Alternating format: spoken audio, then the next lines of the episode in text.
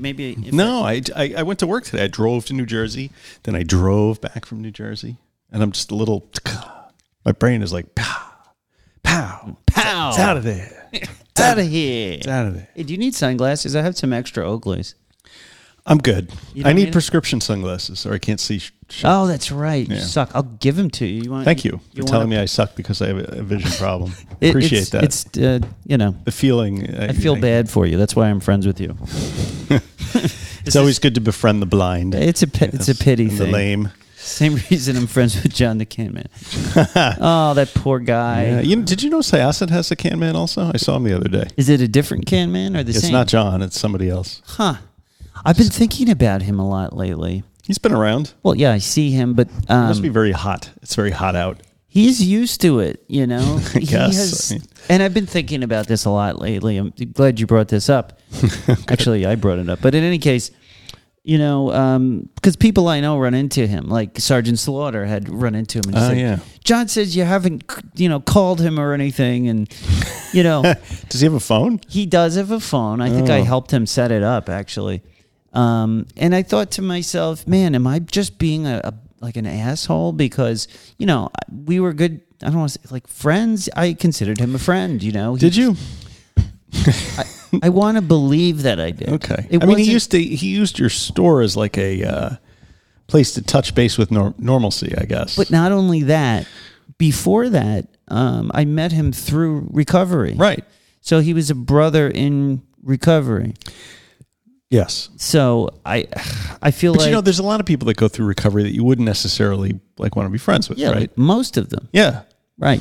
Except for our audience, of course. Of course, yeah. Well, these people I like. Right. Um, but for him, I feel like I could follow up. I could call him. How are you doing? But I, for me, I feel like I don't have much to talk with about him. You don't I have a lot in common. No. To be honest, I mean, he. I don't mind. Le- uh, I don't know. Uh, he wanted me to come to meetings with him and stuff. And if I ever do go back to meetings, um, I, but the more I get away from it and the better I'm doing in my life, the less. less interested, right? Yeah, I mean, it was Listen, great. He's going to have to get to the meetings. He can do that Yeah. himself. I mean, he's got He some can- time on his hands. It's just that I don't want him to think I, I don't I'm not caring about him or that my friendship was any Listen. less uh, than He- authentic. You know. Okay. Let, let's be realistic about this. Yeah. He is certainly a suffering fellow traveler on the road of life, He's right? a good guy, and he is ten years sober. Yes. crack. that's that's amazing. He's still But- homeless, but But he's also, you know, he's got he's a little crazy. Can yeah. I just say that? Can, There I, is. can I say that? Well, it takes a certain degree of mental illness to have enough money uh, to get a place to live, and then to decide you'd like it better outside because of the freedom. Some would say that um, the mentally ill, that that the homeless choose to be homeless. Some, oh, he clearly did. I had him with a place that you know. I got him a place like ready I would that he could say that, afford, he- some would say.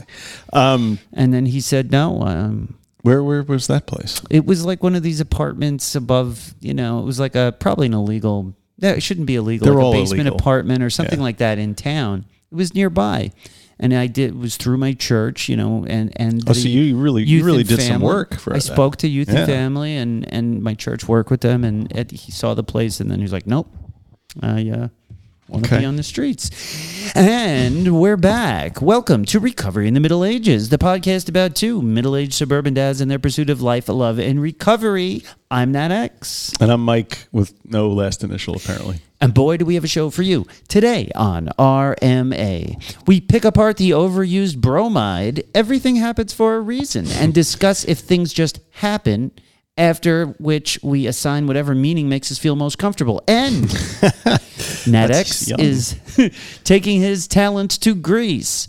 Find out how and why today on a very special edition of RMA. Hey. Hey, And that was a reference most people will have forgotten about. talons. Taking my talents to South Beach. That's what LeBron James said when he announced he was leaving the Cleveland. His talents or his talons? He said talents. okay, because you I have st- talons, which I thought was like a Greek coin. this is a, uh, Is that a, a Greek? Is a talon a Greek coin? Because it sounds like it could be. the Greek money used to be drachmas. Right. And now, Also, when you speak about bromides, I think of patent medicine that has heroin in it. bromides is a word I picked up a few years ago that I liked.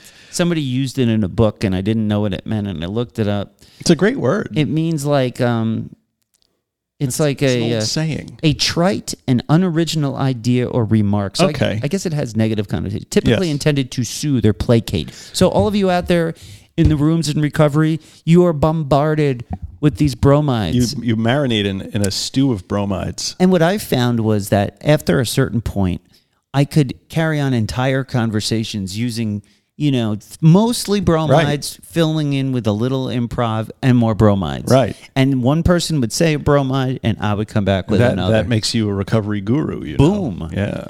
um, but they're Um, usually What's the other word for bromide? It's it's um, a, you know, a trite saying. There's a word for that. What do you? What the hell do you call those things? um, I'm getting bogged down in the English language. nothing hap- if nothing changes, nothing changes. Yeah. Or hurt people, hurt people. Right.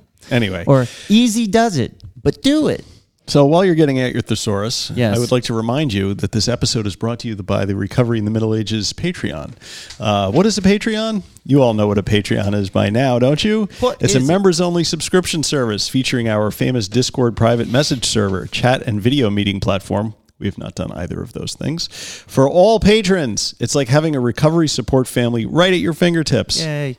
Members will also get extra mini shows, pictures, exclusive merch for joining, and an added level of support Can I say something? I'm raising my hand. Can you? Yes, you can. Um, speaking of uh, merch getting shipped, I was just checking the email for Yes. the um, podcast, and it looks like two um, mugs were shipped yesterday. oh, nice. I'm not sure to who or to whom.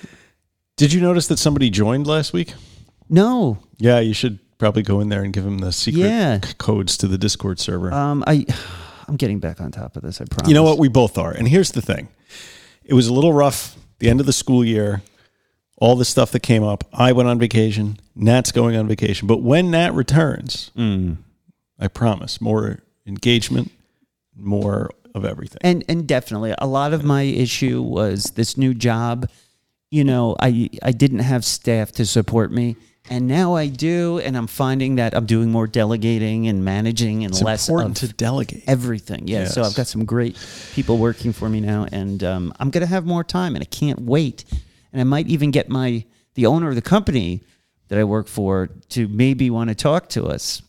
Interesting idea to have your is a- boss on. He's a psychologist. Do we, so we have to be nice to him, and it's all softball questions. no way. No, he's he's a really um, direct person. Is he? Yes, Okay. and he would expect nothing less from the people he's talking to. He wants you to, you know, give it to him like that. So Let's give that it- should be interesting. You give it to him like give that. it to him.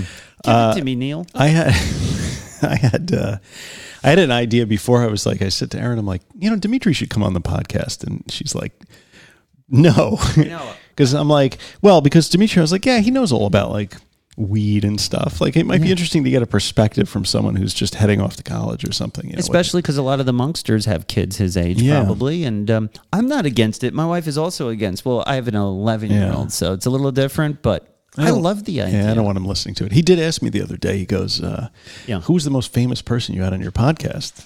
And I'm like, It's a good question. "It is a good question. I couldn't." Probably Jesse Jarnow. That's what I. That's what I told think. him. Yeah. I mean, he's fam- fam- more famous er than um, what's his name? Paul Churchill was kind Right. of big. And uh, the other guy, Uh, yeah, him, Mishka. yeah, Mishka Shubaly. But I feel like Jesse Jarnow, because the the dead Yeah. community is. In fact, in fact, um, we had an ad on Dopey. Dave gave us an awesome pre-roll ad. Uh, Yeah. You haven't heard it yet because it's the show coming out. You- Um, I know you get special Friday. access and privileges. Yeah, I give it a, a listen and just make sure it doesn't. Uh, there's Rub no it in. issues. And so we're gonna have an ad, and Dave unsolicited mentions the Jesse Jarnow. Great. He, sa- he says, um, you know, t- check it out. You know, the great Jesse Jarnow is on it, and Nice. It's really nice of him. Um, Uh, thank you, I- Dave. thank you, Dave. He's coming on the show, by the way. I just probably September. I'm gonna have him in Castle Grayskull. As soon as I fold the laundry down here, yeah, you definitely want to fold this. he needs somewhere to sit. But, You uh, should see it down here, people. It's not pretty, and the camera's only facing you know the area where everything is not fucked up. Yeah. Uh, and which I may post this video this week. Yes, yes. Yeah. I can't wait till we get back on top of our game here, and I know we've been all to the blah, yeah, we're totally. Um, Yeah. Yeah. But anyway, so come over to middleagesrecovery.com and sit a spell, pull up a chair and speak, hang out in the recovery lounge. Um, also, you know, Podbean, Apple Podcasts, YouTube, we're on there. Do we still post the show automatically to YouTube every week? 100%. In Okay, fact, so we're if you'd rather listen on YouTube, We have new subscribers all the time on YouTube. I'm noticing. ah, Um, we had some popular. I haven't checked the numbers lately. Are we? Yeah, does well- anybody listen to us anymore? They do. Good. They do. Um, yeah, we have a good audience. We also have had a weekly RMA recovery meeting on 11:30 on Eastern Time on Sunday mornings. Uh, that schedule's a little bit in flux. Look for something to be more solidified in the fall in terms of when that's going to take place. I think we should make a commitment We to should. ourselves Yes. to be at those meetings. what we need is a staff meeting Yeah. between you and me where we can sit down and outline. Let's hammer it out. Yeah, we'll hammer it out. Okay, because we've just been grinding it out. Yeah. lately. Um, okay, is there something you wanted to say? Welcome to all the Monksters listening stateside, around the world, down the street, across the table, and right next door. Welcome all. Settle in, buckle up, and get ready for excitement, comedy, tragedy, intrigue, mystery, and so much more. Great reviews will be read Oh, on the air. right. I changed the order. Did you see Yeah, what a I little did bit. there? I know it confuses It, me. it made more sense. I should have Right. told you before. Great reviews will be read on the air. Um, the best place to do that is Apple Podcasts, um, but we'll take it where we can get it. So give it to me. Give it to Nat Give because it- Nat really needs it. I need it. I'm Um, grabbing my ankles for you. Just give it. Tell us your story by logging on to middleagesrecovery.com. I don't know what what to do with that. Um, here's the thing: if you guys want to tell us your story, you can write it out. But who does that these days? Why don't you send us a TikTok, a I would short love- video or something? That would be awesome. That would be fucking great. We would play. just wear a bag over your head if you don't want to be identified. Anybody who does that gets a free T-shirt. merchandise thing. Yes, t-shirt, T-shirt because I got a box of them upstairs. T cozy. Yeah. Um, or call the hotline 516 888 6297. Leave us a three to five minute message. Uh, we'll definitely play it on the air. We haven't gotten a few of those recently. We haven't we haven't gotten any of those recently. I shouldn't say we haven't gotten a few of those. Well, we don't push it enough, but yeah, if you guys Yeah. want to hear yourself on anything. the air, We- this this show's been on autopilot for Yeah. the last three months. it's we're working on it. We are, um, we are. I swear to God. yeah, I swear to God. You can be heard by thousands of monksters out there, and you know, tell us your story. Yeah. Do it. So uh soberversaries, we got a few. Yeah, we had a few. I, I realized I was kind of neglecting some of those, and I, Wait, I wanted hold- to. Yeah, go, just before you. Okay, I just gotta. Um. Uh huh. That's okay. Yep. Yeah, It's all I good. just Wait. No. wanted sorry. to, Uh, um, uh, uh, um, mm, yes, yeah. Uh, um. Yes, Please feel free. Go ahead. All right. You're gonna I- you gonna read them out? Yeah, you know, I really wanted to make a point of announcing these great monksters who have done it and they're staying sober, and we want to support them. Um, I have a few here. If I forgot you or didn't say it, send me another message because we're going to be doing this every week. Amy G is celebrating two years. Yay, Amy. Um, Queen Elizabeth of Monkster Haven has a year and a half as Yay. of yesterday. Um, and then the great Allie P uh, had one year on uh, July 25th. Yay, that's great. Can you to can you do two things at once? Yeah. Yes. You can. That applause is for everyone. Yes, it is. We're applauding all of you.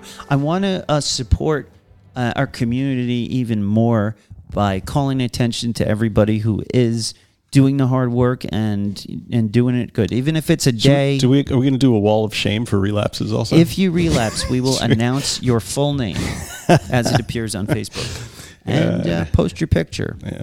No, but for real, guys, let's let's relapses are nothing to be ashamed of. Um, okay, it's just field research, as Paul Churchill calls it. Field sure you get back. research. We do. so have we an have a listener email. Yes. Yeah. Okay. Um, hello, Hi. fellas. Oh, well, it's from Jay. I'll just say Jay. Hello, fellas from the fellas. I like that. Yeah. Fellas. A lot of people call us fellas. Have you noticed that? People are always like, "Hey, that. fellas." Hey, fellas. Like we're just a couple of swinging dicks here in the Sort studio. hey, fellas. Uh, hello, fellas from the left coast. I just discovered the podcast. So far, so good, fellas. I am five, comma sixteen, comma thirty days sober with single day binges in between. I'm having a real hard time accepting the AA higher power thing. Any advice? I want to stop, but I don't think AA is going to be my way. There's some there's a, like a rhyme in there somewhere, like AA or my my AA or the highway AA. Uh, I have checked out the Smart Recovery, and I'm going to give that a try. Jason, uh, thanks for the kind word, Jason. Kind words, Jason. I have not done this in You'll a while. Um, so I responded to Jason. Should I read that, or do you want to read it in my voice? Would you like me to? Go for it. All right, this is from Mike R. He responds, Hiya, Jason. Or Hiya, Jason. Hiya, Is it- Jason. Is it Hiya or It's- Hiya? Whatever. It's kung fu. Hiya. Jason. Thanks for listening. We seem to have a lot of California folks that tune in. What part of California are you from? I was could, being conversational. oh, I shouldn't have read that That's part. okay. I couldn't do AA either. Um, I don't believe that I need a higher power to recover from an alcohol use disorder. The very idea strikes me as insane. well, that might have been a little, Those little strong harsh. yeah. words, you know. I, I believe in a higher power, and, I- uh, me too. but I am insane. I say this as someone who is a believer in some See? sort of force in the universe. Could it be more innocuous? Just not one that will cure me of being a drunk while at the same time giving children cancer. Uh, this is goes to our discussion. thing. Uh, it does. I recommend reading This Naked Mind by Annie Grace or Alcohol is Shit by Paul Churchill. Those approaches are both more or less self administered CBT therapy, like Cognitive behavioral therapy. like Smart Recovery, which I also highly recommend. What worked for me after years of false starts was internalizing the lessons in those books and getting to the point when I realized that all the things I thought I was getting from alcohol weren't really what alcohol was offering. I started seeing sobriety as a desirable state rather than a state of deprivation. Yeah, I like that one. It took some time, but once I got there, I really didn't have much of a desire to drink anymore. Alcohol was causing more anxiety in me than it ever cured. If cravings are the issue, then take a look at the Sinclair method or watch the documentary One Little Pill on Amazon. The AA folks talk shit about medically assisted treatment, but I think there's a place for it in some cases. This isn't to be construed as medical advice. Always check with your doctor Yes. before starting any treatment or your, uh, medication. That's the lawyer. That's RMA legal. Yeah. I've discovered that the folks who are successful at long term recovery are the ones that keep at it. You can have 100 day ones, but keep at it. Persistence is hugely important. Totally agree. huge. Huge. I don't know you at all, but I think that you deserve to be able to live a meaningful and authentic life, however you define it. Uh, you will get there if you keep plugging away. I'm hope I'm looping that in, and we'll see what words of wisdom he might have. Uh, be well, and feel free to reach out anytime. So, Yeah. Nat, do you have any words of wisdom from our fella on the left coast, Jay? Um, so words of wisdom, you know, I was once like you. no, but but seriously, folks. Um, look, it, it's a, I was there um, when you're at that point in recovery or trying to get you know recovery where you know you've passed the point of you know you have to stop. You know what it's doing to your life, and now you're basically just fighting yourself. Yeah. Um, and so that will that will happen just because you're not like saved by the light and uh, magically you know be completely abstinent. Um, you keep working on it, you know, and just to not get down about it. There's so many ways to get sober, um, just like what we did. I, I mean, I did everything. Um, for me, I went to AA diligently. I did a 90 and 90, which is 90 meetings in 90 days. I worked steps, and it did. I was relapsing all the time until I really did the holistic approach, meaning the whole shebang. It was um, 12 step meetings. I saw a psychiatrist and I was on anti craving medication. I was seeing a licensed clinical therapist. And I was really doing my own research. I was constantly reading addiction memoirs and how to books, and I just dove into it fully. And once I got through about six months like that, I noticed the cravings that I used to fight off on a daily basis, psychological and physical, just they're not there anymore. Um, I don't know. I don't know if I achieved pharmacological extinction when I took naltrexone and also drank because I did do that. Um, so I'm wondering, did I have that effect? I you think a lot of people who take naltrexone still do drink. Yeah. it's part like that's even sort of wrapped up into the Sinclair method. Is Yeah. still drinking while you're it taking might, it. yeah, it might even help Yeah. you if the way that um, what's her name from the Sinclair method uh, movie, One Little Claudia. Pill said. Yeah, she said the her method, the Sinclair method, was to if you're planning on drinking that night, an hour before you drink, you take your naltrexone pill. And uh, what she said, and I guess what I guess doctors had said to her, or the research she had done showed that if you do that, your brain will not get the same reward from the alcohol as it used to. So what happens is you've got naltrexone, you take a drink, and then your body doesn't get the uh, the reward, and so by doing that, your brain won't crave that action in the same way, and it's pretty permanent, I guess. Now you said you did a lot of your own research and you uh, you went out and you found some solutions on your own. Um, you know, so there are some there are some who say in the recovery community that you should not be the architect in charge of your own recovery. That yes, you should keep coming back. If I could borrow a bromide Mm. Keep from our brotherhood, keep coming our back. AA brotherhood, It works if you work it, so work it, you're worth it. right? I take issue with that one. I do believe in that you keep coming back. That that is very important because those that come back are those that succeed. Right. And I don't mean come back to the church basements. I mean just coming back time and time again. Right. And reapplying yourself to your recovery, whether that takes the form of AA, smart recovery, Celebrate recovery. Dharma recovery, whatever, any of it. Um, but uh, some would say that there's there's some danger in you crafting your own, your charting your own path there. That Yeah. you should trod the well worn path of the others. I agree with that to a point. Yeah. Um, I wasn't able to do my own research, quote unquote, and sort of steer my own recovery successfully until I did the acute phase work, which took me to say, I'll do whatever the, the you know this program says, just because my own instincts, my own impulses are not going to serve me. Total surrender. So at first, for sure, just Yes. to get myself to a point where I can then have a clear head, and then you, I could ask myself, is this really the best thing for me now that you know I've got some time under my belt, and you know, um, but it took me I don't know a long time. It took me five years to get my first year. Um, so maybe if I had just listened from the beginning, it would have been better. I don't know.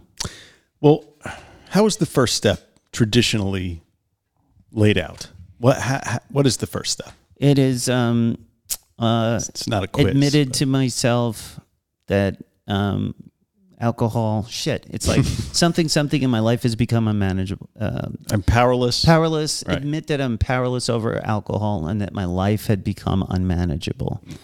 Um, So if we were to rewrite that, taking out some of the things that are a little little squishy in there. And and there's a whole bunch of first steps out there. Like people have rewritten the first step over and over, right? right.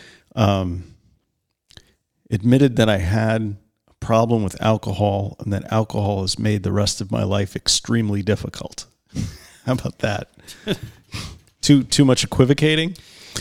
Pretty equivocal. because you know for some the life doesn't become entirely unmanageable right i mean you still get up go to work every day you know do all, All right. that stuff The actual step is we admitted we were powerless over alcohol. That's right. powerless over alcohol and our lives had become unmanageable. Right. Mm-hmm. Wow. You can tell I haven't read the steps in a long time. but, um, you know, the powerless thing is a huge problem, I think, sometimes. Mm. Um, the, the reason that it worked for me to say that is because I was so controlling and I had to be in control of my, you know, situation, but I was behind the wheel and I was drunk. You Right. know, so sometimes for me to to say, you know what, I can't do it the way I Mm-hmm. am. I'm going to have to let uh, someone else, someone else's program and ideas, kind of steer the truck for a bit. And but then I think you get your power back. It doesn't say you're you're powerless forever.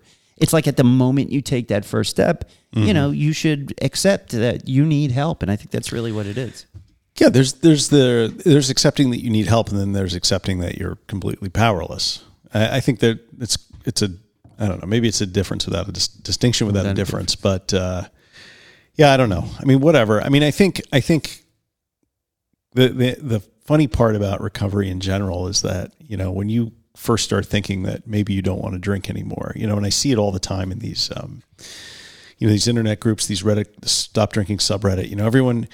A lot of people start out with this idea that I'm drinking too much, and what I need to do is get it down so I can, so I only can drink like once a week, or if I The only have a drink every now and again, you know, and that's the goal. And then people get suckered in because, you know, after 30, 60, 90 days, however many days without any alcohol, you start to realize how much better it is without having any. And then all of a sudden your goals change. And then by the time you realize that all you have to change is every single thing about your life, Yes. you're you're so far in and you've reaped so many benefits that it's it's not as much of a overwhelming thing as it would be if you walked in and someone told you you have to change every single thing about They, I the mean, way they, what you do. You know what I mean? they said that to me, and that reminds me of being early on in, in an AA meeting. And there was one of the elder statesmen who was a great speaker and was very animated when he told his story. I love this guy. I would love to have him on.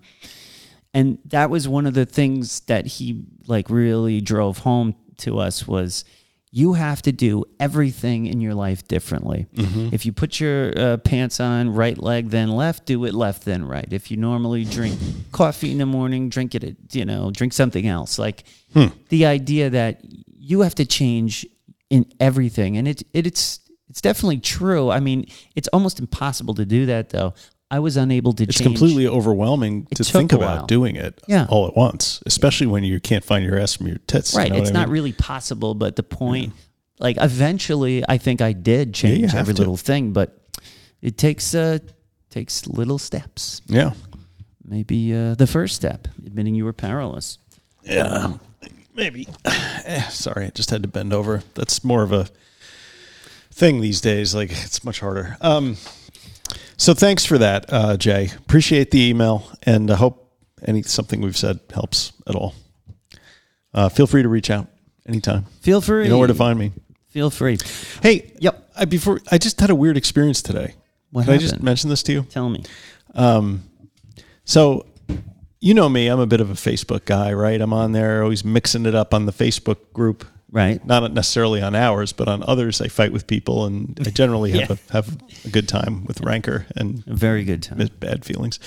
Uh, no, I don't do that very often. But I did leave a comment on a story about working and how I said like somebody posted an article from the Times or something, and it was about how people are working weird now since the pandemic. Like they've gone back to the office, but some people actually like going in on strange days, like when nobody's there. And I made a comment that yeah, I do that. I prefer Fridays, whatever.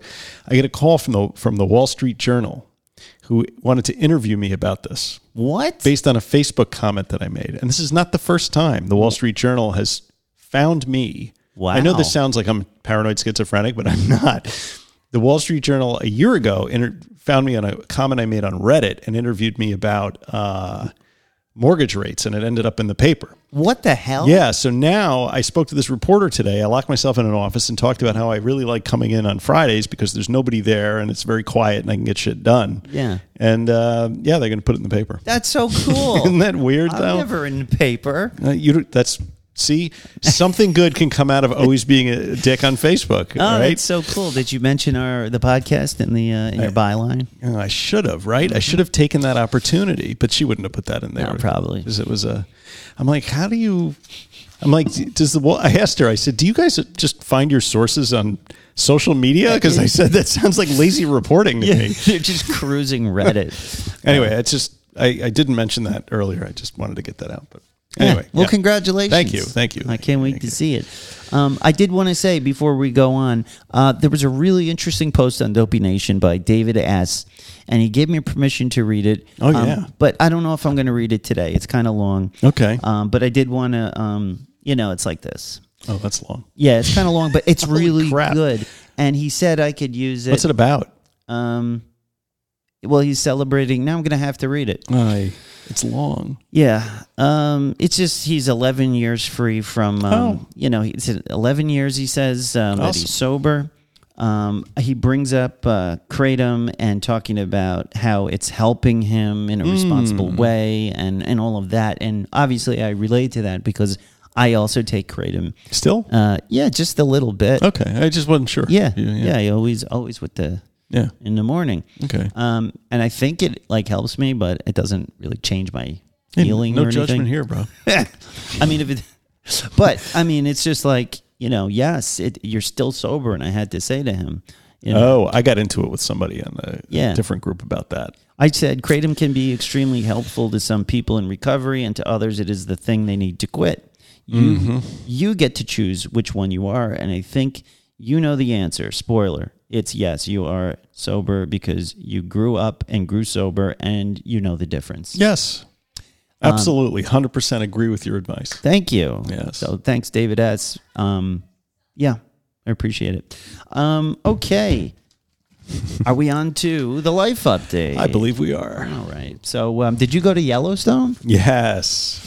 Yeah. And uh, did you have some exciting times? Did you have some dangerous times? I had some exciting and dangerous times. Because, you know, when you take three kids, two teenagers and one preteen, and you bring them to what's basically a large empty space, um, you have to figure out how to keep them occupied. Yeah. So I sort of channeled my inner inner redneck, and I set up a whole bunch of stuff for us to do. One of those things was shooting um, all kinds of weird guns in Wyoming because you can. And Ben, who was eleven, was shooting a Glock nine millimeter. Holy I should shit. I should post the video on the in the Discord. But um, you know, we're not really like super gun people, but it was just kind of funny. Aaron was blasting away with Nice. the thing too. So that was one day, and then you know we uh, and then we interspaced that with like tours of the Grand Tetons Park. We were staying in Jackson Hole. It was nice. Um, we did some whitewater rafting. We did a little bit of uh, what was the other thing we did? Oh, ATV riding through the woods. Nice. Yeah, it's very uh, Yes. rednecky. Very you. rednecky. And like then it. after- then you storm the Capitol or no? No, we yeah, I skipped that one. that. Um, but then after all that was done, uh, then we did Yellowstone proper, and the kids were actually surprisingly really engaged. Well, it's overwhelmingly amazing, right? I've never been there, but I can It's imagine. it's incredible. There's animals yeah. everywhere, um, and then you know Jack and I went out one night to look at the Milky Way, which we're a part of, but you Oh, can the- see it. The you know? stars might Yeah. must be amazing. because there was no there's no light pollution. That is right? so cool. So while we were out there, um, and this kind of freaked me out a little bit, um, we're standing out there in this uh, valley in Yellowstone. Uh, we it's about a I don't know 15 minute drive from the hotel we were staying at in the park that night. We go there, we pull off to the side of the road, turn off all the lights in the car, set up some iPhones to try and take some pictures. And uh, as we're standing there, we start we we're asking each other, "Gee, do you think there's any wolves around here?" And uh, you hear that? what the hell? That is the wolf pack that surrounded us while we were looking at the stars. No Bigfoot? Are they too close? Are they too close? Wow. That just bugged me out, my earphones. And so that car that passed by, and they were quiet after that, and I kind of hit the key fob, beep beep, and then they they went away. But no sign of Bigfoot. I mean, I think there are. Bigfoot around. I, I have heard that there are Bigfoot around, but uh, yeah, you would know because it doesn't sound like anything else. no, I didn't hear any big feet. But that's so cool. Also, Yeah, it's great. Um, So the- wow. I mean, and and what what was really great about it, and and the kind of thing that was kind of funny about it is, um, you know, you, there's a tourist town that you stay in, West Yellowstone. It's near the west entrance to the park, and it's a little bit of a honky tonk town. And the the only places to go for dinner really are are like bars. right. So you know, uh, I t- I took your cue, and a couple places I ordered the Shirley, Shirley Temples, and then I started getting into the root beers. Nice. And uh, oh, that root beer when they make their own and yeah, stuff. And the and local they have root beers. They do. They had a bunch of local root beers. That's Really good. I got Jack into the root beer, but at no time did I feel like, even though I was sitting in this bar, Yeah. surrounded by every you know people who were drinking up at the bar and in the little casinos in the bars and stuff. At no time did I feel like I would. I wanted to drink. I I didn't even want a, a non-alcoholic beer. I just, you know, it just didn't even occur to me. Yeah. And I thought, what a difference if I had gone there you know, four years ago, five years ago, I would have been half in the bag every night. I probably wouldn't have gotten up at in the crack of dawn to go look at stuff like I did, or been able to go out. I definitely would not have gone out with Jack at ten o'clock at night to go look at the Milky Way if I had had like a bunch to drink. you Yeah, know? I mean, you got so much more out of it. So I, I got way more out of it, and I and I realized how much I love these vacations now that I'm not drinking. Like Yeah. I'm, I get so much more out of them. It's incredible. That's so great. Yeah. Yeah. So that was that was Well, that was what I've been doing the last couple of weeks. I'm glad to hear that because um, I actually started to get some anxiety when you were leaving, and I realized they said, you know, Mike and I haven't really talked about not drinking in a bit because we're not seeing each other every week, and I'm like, I'm being a bad uh, tandem sponsor because I'm not checking in, you know, like, uh, and so I made a point to say, if you feel like drinking. Give me a call, even though you know that. but Okay. it's I appreciate important to- that. not because I think you're going to drink, but part of getting the support from your sponsor, or tandem sponsor, is you know that reminder that Right. you know there's someone keep you know who's thinking about it, and you know that you could always call, and you know, uh, Well- and it's okay. You don't have to feel like you know bad about it, or you could call me anytime. It's always open for that. You know. I appreciate that, and um, so I want to run something by you real quick. Um, Hmm. This weekend, I'm going to. We're going to my my late wife's father's 80th birthday, so it's a surprise party, and his kids have rented a house in the Poconos, and we're all going to the Poconos, and we're going to stay there for two nights. Oh wow! The family drinks like fish. Really? Yeah. So I'm a little like Hmm. that fills me with a little bit of anxiety. Not because I feel like I'm going to drink, but I feel like it's going to be a weird situation being around people who I have a very intimate emotional relationship with by virtue of the fact that I was married to their daughter for so many years and uh and they're going to be drunk and I'm not. You know. Yeah.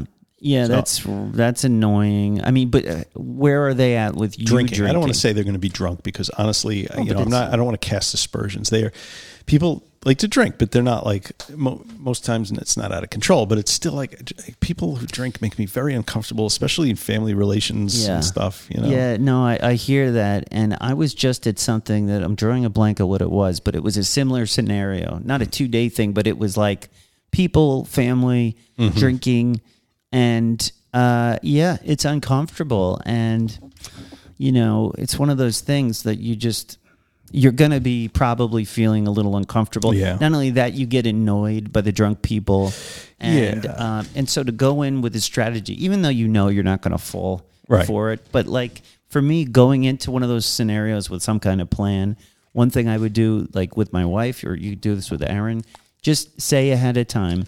And somehow this always worked for me when I was struggling. Mm-hmm. Even if I didn't have to use the escape plan, just mm-hmm. having the conversation with my wife, you know, okay, you know, if if I am uncomfortable, and I wouldn't say to her, "Oh, if I'm if I want to drink," because I want Right. to make it easy for myself to just, you know, say if I'm feeling uncomfortable, you know, here's the code word. I'll give you this signal, and you leave with me, like, and we'll go walk away from the situation Yeah. for a little bit. Yeah. You can say, "Oh, I have to talk to you," or whatever it is. Right. But you have that plan in the back of your pocket, and um, I don't know. That helped for me.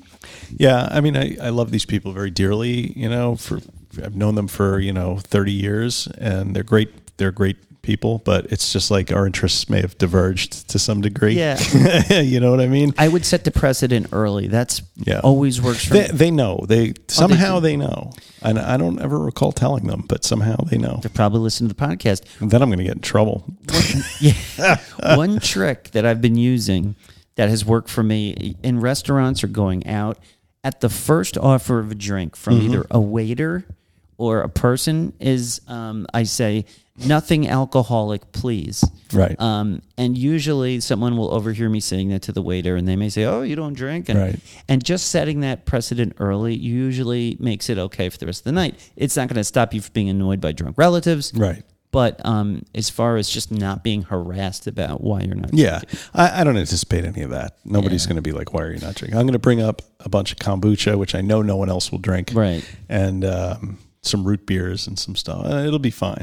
And yeah, and usually, as you found, like with uh, when you visited for that work conference, Mm-hmm. you you'd be surprised how many people are curious, Yes. or had the same experience, or just are like want to talk to you about it. Right. And um, maybe it's an opportunity to just meet another sober relative. or are jealous. You know, Um, there's some some of that. You know, sometimes I think people may have wanted to stop and Yeah. have not, or have not been able to. But Yeah, we had a pretty um, uncomfortable situation. Um, I'm just remembering we went to visit my aunt in law, and um, did I already talk about this? She like is just got so wasted Oh, the day yeah. we went to the beach. right, Um, oh God, I just feel so bad for her. She's she's really a great person, but she's kind of she's alone, um, and she has she's just you know she was dr- she couldn't stand up. She fell down on the beach when the end of the day came. yeesh.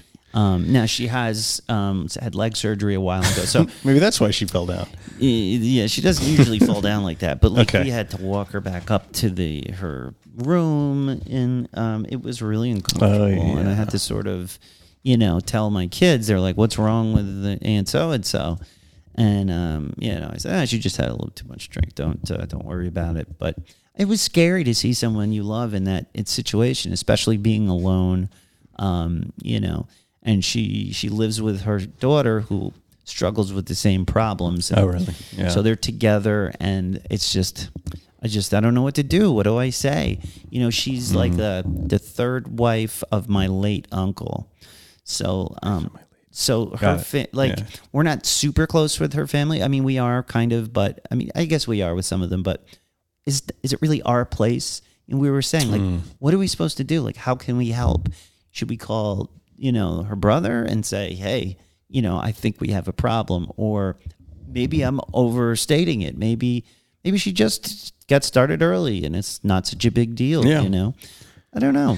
It just it's it's just sad for me. It is, You know. Uh, you know, but you know from experience that people take exactly zero advice that they don't ask for, typically. So Right. you know, You what know. can you do really except be available? Yeah. You know, Yeah. You let it be known that you have some experience in the area and are available for Yeah. a discussion if one needs to. She knows take all. place. She knows all about my struggles. There she you was go. close to the family when it. I went through everything, and I've been candid with her. And Sometimes you have to let people uh, come to their own realizations. yeah, what I worry about is she's on pain medication for her uh, her surgeries and her pain, Mm. which is legitimate. I mean, it was some bad accidents that. Um, um, but I know that she also smokes marijuana or cannabis, Mm-hmm. uh, and I know that she was drinking. You add to that being out in the sun, Right. and I mean it's a recipe for disaster. And the flight of stairs she has to walk up to get to her townhouse apartment or whatever She doesn't drive. Uh, she- does she? does. I don't know, but you know we're hearing things like, "Oh, you know, where's your car? Oh, I got an fender bender," and you're like, "Oh." I see. and so we're sort of hearing second and third hand that know, that's know, a tough situation. ugh. I just I don't know what to do, but yeah, these are these situations we all come across when once we stop drinking and using drugs, you see it more. you do. You know, You're you much more notice. conscious of it. Yep. Absolutely. So you're do you, what's your plan? Because you're going to Greece in a couple days, aren't you? Got to stay away from that ouzo and those bazookies. Oy vey. Yeah. So, Oy vey. um, oy vey. so uh, I'm going to Greece to visit my wife's family, now my family uh, Right. by marriage. Um, and this has been a point of real anxiety for us to travel to Greece.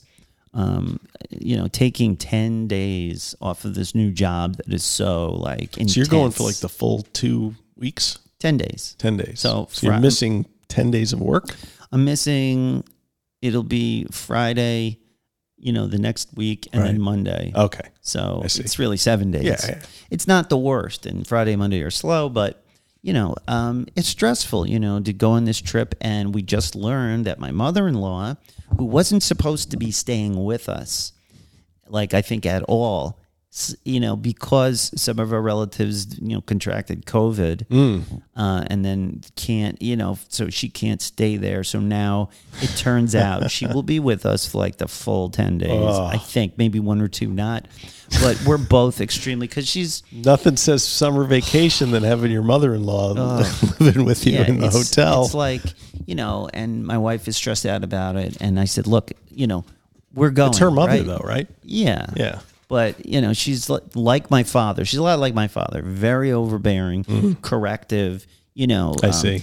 don't forget, you know, make sure you put pants on the kids when That you get on the plane. me fucking crazy. And we're like, you, I've been, you know, she's like, I've been a mother for 12 years. You don't think I know to put pants on my son? Yeah. plane, that it's going to be cold. Like those corrections that your parents give you, Oh, like my dad does that. It just makes, yeah. And, um, and I said, well, look, you know, are we going? Yes or no? Yes. Is there an option to not go? No. Okay. So this is what we're going to do.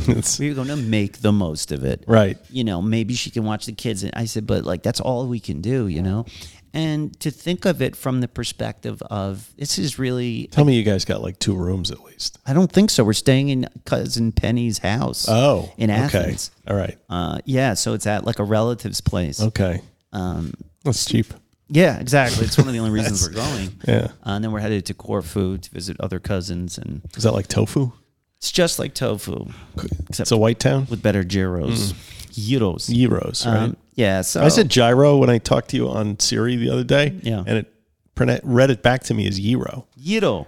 I'm like, Oh, that's weird. Greek Siri. It's Greek Siri. it's just it'll be fun. I'm gonna be, and this is one of the reasons we definitely wanted to get a show out.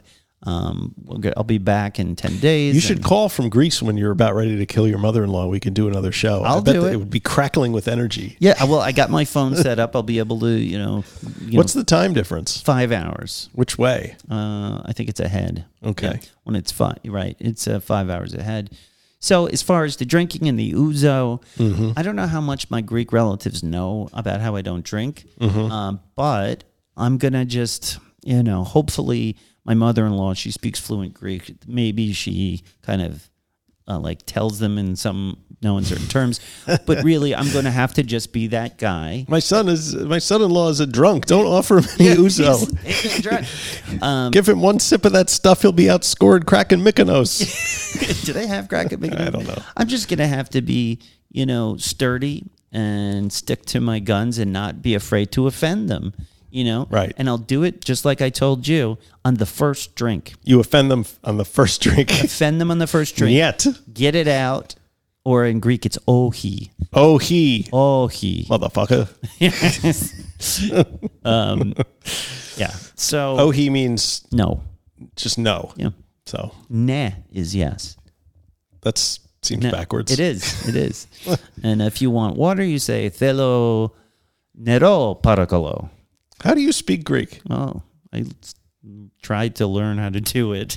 and then I, I learned some stuff when I went to Are you good with languages? Si, senor. Okay, that just tells me you watch Sesame Street. Uh, oui, monsieur. Okay. How many other languages? Yeah, I like. I'm a bit of a linguist, and some might say you a, cunning, linguist. Uh, that's that's the low. It's low hanging fruit. That joke. Low hanging fruit. Yes, but in yes. any case, it's going to be fun. I'm going to put up my uh, defenses, and I'm just going to try and enjoy it. You know, I'm going to be there. Let's enjoy it. I'm Right. not going to stress. I mean, I am, but I'm going to really try. Could be to. worse. Could be worse. it could be a you lot could be worse. living with your mother in law full time at home. Yes, that would be. I don't want to say horrible, but it would drive my wife nuts. In turn, would drive all of us nuts. Yes. Uh, so that's vacation. Enjoy yourself. Go look at the Pantheon and the Parthenon and the, Pantheon. the pa- whatever We'll go see the Patreon. the Patreon. Um, so, if we have any Greek monksters in Corfu or Athens, let me know. yes. I will uh, wave to you as I drive by on a moped. Offer uh, offer Nat a Shirley Temple, however you say that in Greek. Hey, did um did you have a strange experience with a bear museum? or are you not talking about No, that? I'll talk about that. Yeah. Erin almost got killed by a bear in Yellowstone. Did you hear? I heard that your wife had a run in with some uh, some stuffed bears that didn't go well. So, yeah, I was all here sitting here talking about what a great time we had, and I forgot the fact that my wife almost died. Such Um, a great time. she uh, so we had a m- sort of a free morning we didn't know what to do with and right across from our hotel was the bear and wolf uh, wildlife center where they have rescued bears and um, bears that can no longer live in yellowstone park uh, are sent there like naughty bears and uh, It's like rehab or it's like it's like they have to remove them from the environment because they've gotten too accustomed to human food and human interaction, and they you know they can kill you, right? And in fact, many people have been eaten by bears. But uh, funny story. Before I tell you what happened with my wife, um, I'm in there. This is before what went down went down. and they're telling the story about how this one bear ended up there, and apparently this one bear, um, they'd given him five different chances to not raid picnic baskets. Like he was like the most aggressive Yogi Bear in the history of bears. And the the straw that broke the camel's back was July 4th weekend.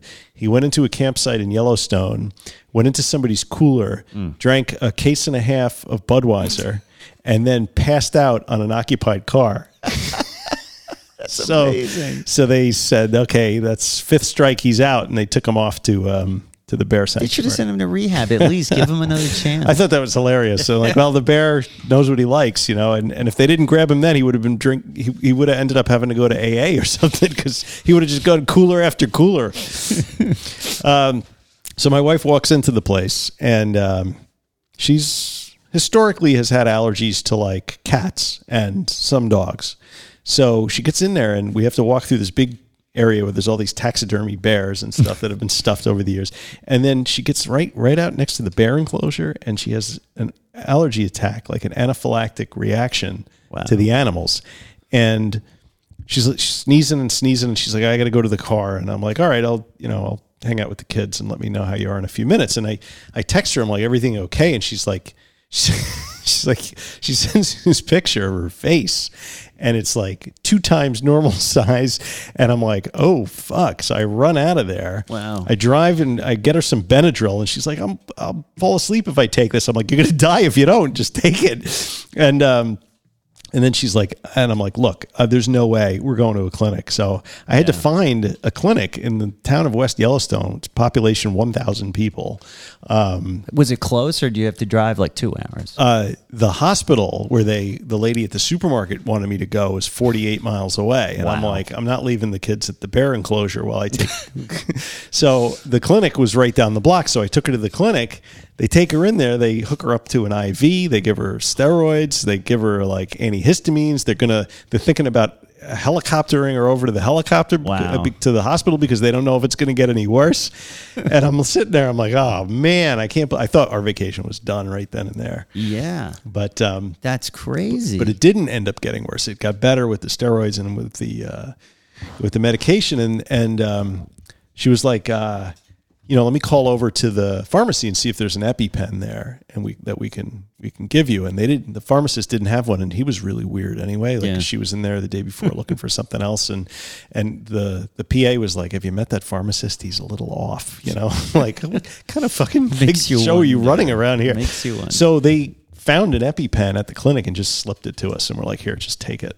wow. And I was like, "That's the nicest thing." Like, you know, they wouldn't do that in New York. No, you know, never.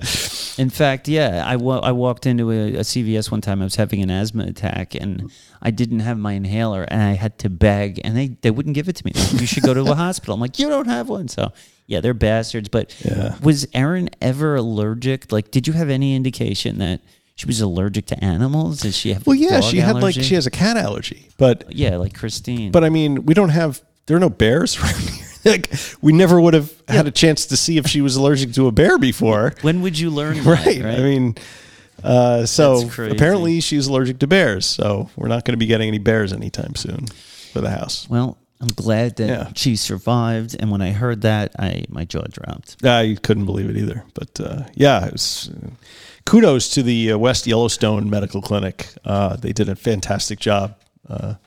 The PA in there was uh, it was a PA, not a physician, but she was amazing. So Well, I'm glad you survived. Um, and talking about animals, it just it made me think about when I go to Greece, and uh, some of you out there with pets, um, I'm sure you've experienced this.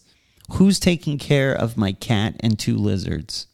who? Um, luckily, I have a neighbor coming to feed it, but I feel bad because if you've ever fed a lizard, it's disgusting. Eh, do you have a kid doing it, or is it an, an no, adult? it's an adult. It's Brendan. Oh, You know, you should have Kai do it. He did us. Did, he did our lizards. really? Yeah. Hmm. Well, he's going to be there feeding the cat anyway. So, so um, uh, you know, animals are basically running our lives, It's true. and um, The the I had to drop the dogs off for a week, and that cost me more than Uh, huge chunk of the vacation. It's, It's- ridiculous. It's unbelievable. In other news, Yes, sorry, I've been reading um, the Chronicles of Narnia, Lion, the Witch, and the Wardrobe to my son Max, who's eight, Ah. and he's a real lover of reading. And man, I'm just having so much fun reading that book.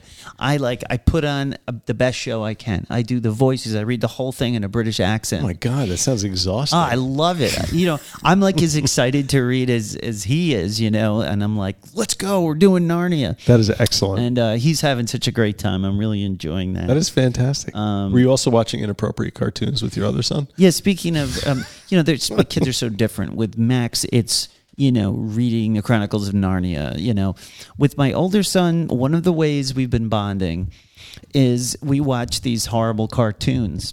One of which is, you know, Rick and Morty, which, if any of you have seen that, you're probably, you know, mouth agape in horror seeing that. But like, he's a more mature kid with that stuff. He's not so naive and he gets the jokes. But like, I feel awful afterwards. I think about, it, I'm like, am I warping my son? Like, No. his stuff is so like crass. That they don't Yeah. under. He doesn't understand it on that level. Yeah, that's what I'm hoping for. But you It's like The Simpsons. You, you you watch it on two different Yeah. levels, right? Or or Family Guy. Uh, well, Family Guy. Really, there's only one level. yeah, I mean, it's just one of those things. I mean, did you let your kids, you know, watch rated R movies at 10 or 11 years old? Like, do you let Ben do that? You know, it's very hard to police what's going on in TikTok and stuff. He knows more than. I mean, an R-rated movie is almost like an anachronism now, right? Because you can get more sex and violence in 30 seconds on a, by watching like 10 TikTok videos than you can watching a whole, Yeah. you know, R-rated movie. It's very hard to police it. All I can and and I can't. I can't be like you can't watch TikTok because they'll always find a way to watch it. Yeah, All I can I say is if you have questions about anything that you're seeing or you know there's something that uh, bothers you, you know, bring it to me and we'll talk about it. And um, yeah, and I feel empowered. You know, uh, some parents will say, "Oh, I have that band in the house. I would never let them do this or that or watch this or that." Yeah. And to me, it's empowering to be able to sit with my son to watch these things I don't want him to watch, but I'm there and I can explain things if I need to or you know, sort of guide the process because these things are not that bad. Curse words, so what? You know what I mean? But Right. it's sort of you know, it's one of those things. The violence worries me sometimes, but I don't know. He's got such a good head on his shoulders. I feel okay about it, but sometimes I I doubt myself, but maybe I shouldn't. I think parenting these days is completely different than it was even 10 years ago. The way they're getting information has changed so so radically in 10 years. Yeah, and it's amazing how different, and it might be different for Max. My kids are so different. Like Noah is totally anti. He's athletic, but he hates sports. He'll he doesn't mm-hmm. want to play except skateboarding. We've been skateboarding a lot. That's Nice. That's thing. fun. Now Max loves to read, loves school, or does really well at school, and he just started going to jujitsu, Brazilian jiu-jitsu. Yeah, how is that place? It's amazing. It's the place not in town, but in Oh, right. That's right. It's apparently people travel from like Queens, which is pretty far away, to travel to for jujitsu, and uh, the um, the coach or the sensei they call him the professor, uh, and he's this Brazilian guy with a great Professor accent. of kiss Yeah. kicking. and he's awesome though. The way he works is with those kids, and Max loves it, and he loves, thr and especially after watching wrestling. This is like Yeah. you know, he loves it. And what I forgot to realize, what I didn't realize, was actually in my family, on the the Roper side of the family, uh, they are judo champions, and like my uh, my cousin Millard is actually has his own Brazilian jiu jitsu studio. Yes, he does. Uh, yeah, and so I was like, "Oh wow, like maybe this is in his blood," you know, and uh, it just makes me feel so good when I see one of my kids finding something they're interested in, something that they really you could tell they want to practice, you know, and that's how I know I found something good. Yeah. and the kid starts doing it without me prompting Yes. him. That's the best. And Max has just been like, "Can we go to jiu?" Because you can go any day of the week Mm-hmm. once you're like a member, and he goes like three times a week. Good for He him, loves man. it, and thank God my wife is willing to drive him. You know, but um, yeah, that's been so great. So anybody out there, I don't know if Brazilian Jiu Jitsu is all over. I think it is because of It's mixed all martial over. arts. Yeah. man, highly recommend for a, an eight year old even. I'm I want to take it. yeah, me too, but I'm, I'd get hurt.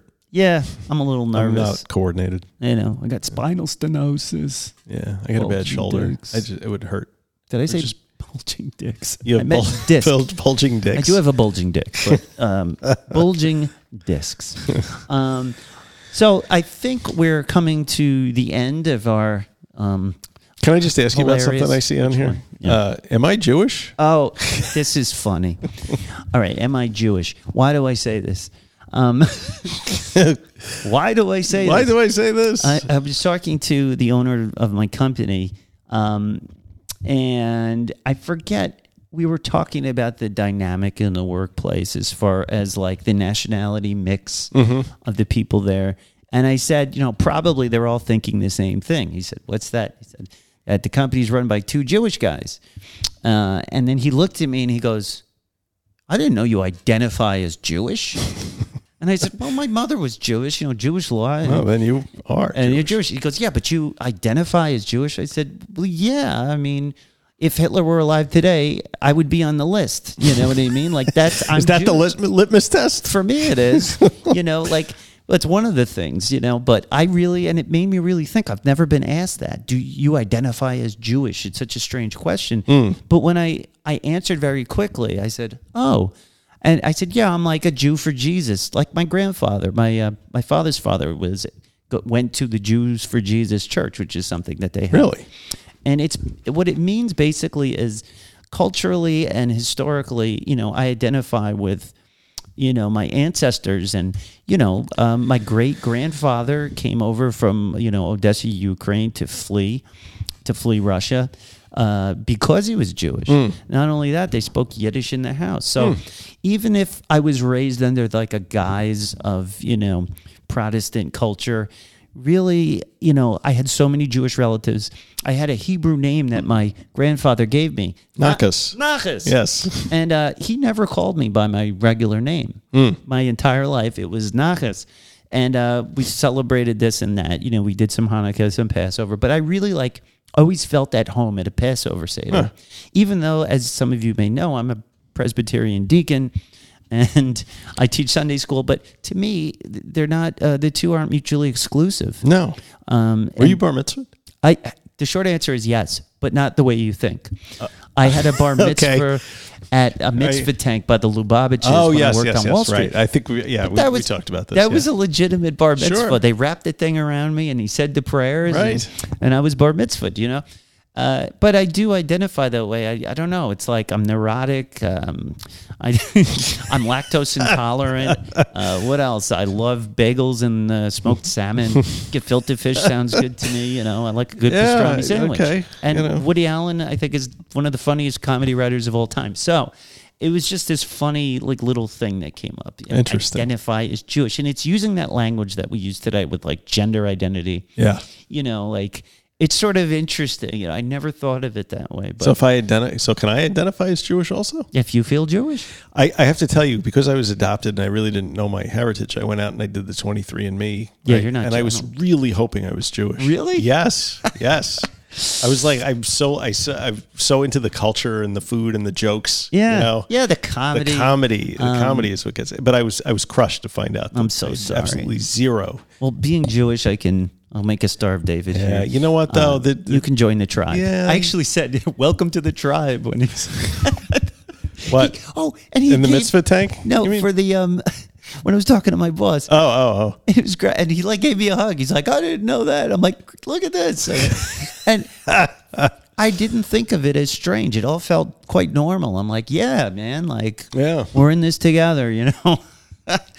uh, but it That's was great, man. That, that's a great story. I don't know. It's Yeah. like it's this lost sense of belonging I never had because they, you know, I knew that there was something strange growing up. Like, why are we celebrating Hanukkah with this our family in Houston? Mm-hmm. And I'm going to church, and how come I'm not allowed to to take communion? Yeah. you know, because my mom was still not converted by the time I was like 10, 11, 12. Oh. Really? So when the um when the communion tray would go around at church, you know, she, I was told to refuse it, and so it was. And then Hmm. That must know, have been very confusing as a it kid. was, you know? and so now that it's all out in the open, and I sort of understand, you know, where it all came from, I feel better about it because it doesn't mean I don't. Um, I'm not a Christian. It just means that culturally and heritage wise, you know, um, it's in my blood. You know, and Yeah. um, it's just uh, it was interesting to sort of validate it that way. That is. And so there you have it, Mazel Tov, Mazel Tov. Back at you. Um, and, I think uh, it is yeah. time. Um, why don't we take a short break? Let's we'll do gather our thoughts, and we'll be right back after these words.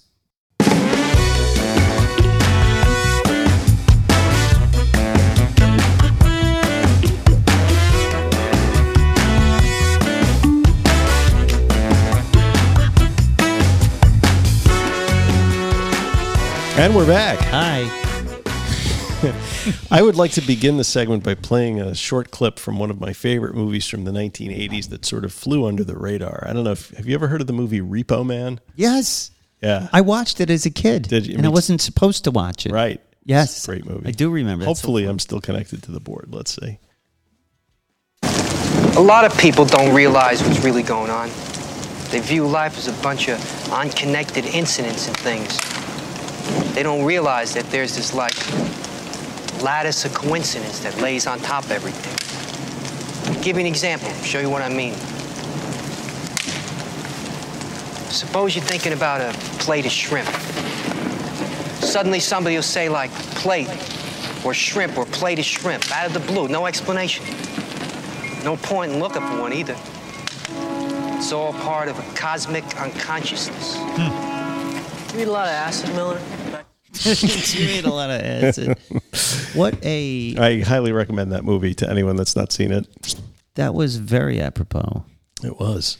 So, what we're talking about today is whether things happen for a reason, which really, when you crystallize that, when you broaden that question, when you pull out, as it were, the que- pull out in time. the question becomes is there purpose in the universe, right? Mm, purpose meaning what? Like, Is does there- the universe have a purpose? Does the univer- Is it? It, well, has everything already happened? Is everything preordained? Is there a plan? Is there a God? Hmm. What is the nature of existence? Nat, that is really the topic of today's conversation. What is the nature of anyway. existence? This is something I've been thinking about for a long time. And it comes up to me when I started to get annoyed when I would hear, and please don't get offended if you've done this. Um, somebody will say after they survive their addiction, they'll say, you know, were it not for God, or God saved me uh, from this, It saved my life. You know, without God, I wouldn't be here. And at on first glance, the first time you hear that, you say, "Oh, that's like a great thing to say. It's being humble. It's giving up to the Creator." But really, for me, what it does is, what does that say about the people who didn't make it? Yeah. Is that also God's plan? Well, right. And the thing is, I realized I was doing the logic in my head. I'm like, I don't believe that God goes around giving people cancer. I don't believe that God goes around overdosing people and saying that guy gets a hot dose, that guy is okay. Yeah. You know, this one, he's going to be great because I've got plans for him. It doesn't make sense with the God of my understanding or the universe, or even if we have an intelligent, sentient universe, you know, um, it, it's not something that makes sense to me. But that also, once I came to that conclusion, I said, well, okay, but I believe in God. And so I had to ask myself, um, if I do believe in this God or this intelligent universe, how does um, you know how does it fit in to your daily life? And you know, is it really God saving me from things, or what to say when you know? And, and they use it too, like. If, if somebody has a horrible tragedy, oh, God has a plan. It happened for a reason. Um, and I just don't like that. Um, I think it's lazy. Yes. Um, you know, some some people would say that we don't have the capacity to understand the way that God makes things happen in the world, and what seems like Yeah, I mean, random cruelty is is really part of some larger divine plan. But I I think that's a little bit of a cop out, personally, because um, I mean, I don't. I also believe that something created the universe, something set set the wheel into motion. Uh, you're a deist. Yes, I'm a deist, A like deist like believes our they set the clock and leave it there. well, like like our founding fathers were deists. Really, They- Hmm. that's what they believed in. Um, not to get weirdly patriotic things, but um, well, I mean, it just makes sense. I mean, science can answer the how, but it can't really answer the why. So, you know, if you're accepting that there's some force that created the universe, then you have to sort of question, like, well, is it a sentient force? And if it is, is that sentience um, everybody together contributing to Yeah. that sentience, or and I'm probably pronouncing sentience wrong since I've only read it in books. Sen- sentience, Sent- sentience, Sentience. yeah. um, or is it you know Papa Sky God, which I I, I tend to disbelieve. Um, I I don't I, like you. I don't think there's somebody uh, up there. Uh, I don't think if you pray that the for the Yankees to win the World Series, God's going to be like, yeah, fuck the Red Sox this year. You know, I I just don't think it works that way. Uh, no, it doesn't. But it, it's also, but it's the the reason this is you know tricky is because this is a widely held belief. Not only m- uh, most people you meet in uh, in recovery, but at the church that I go to, um, you know, the religion that um, I sort of that I practice, and so I'm kind of feeling like I'm at odds with some of the things I'm just supposed to accept. Um, but I, you know, so I'm struggling with it because the bottom line is I don't know. Anybody who says they know for sure is lying to you or selling you something because nobody knows. Um, we can just sort of infer from you know the things we observe, basically. Yeah. Um, and so I put the question uh, to the Monksters, and I did the Monkster Speak segment uh, for right now. What have they been up to? Let's take a peek. The segment we call Monkster Speak. Speak, speak, speak, speak.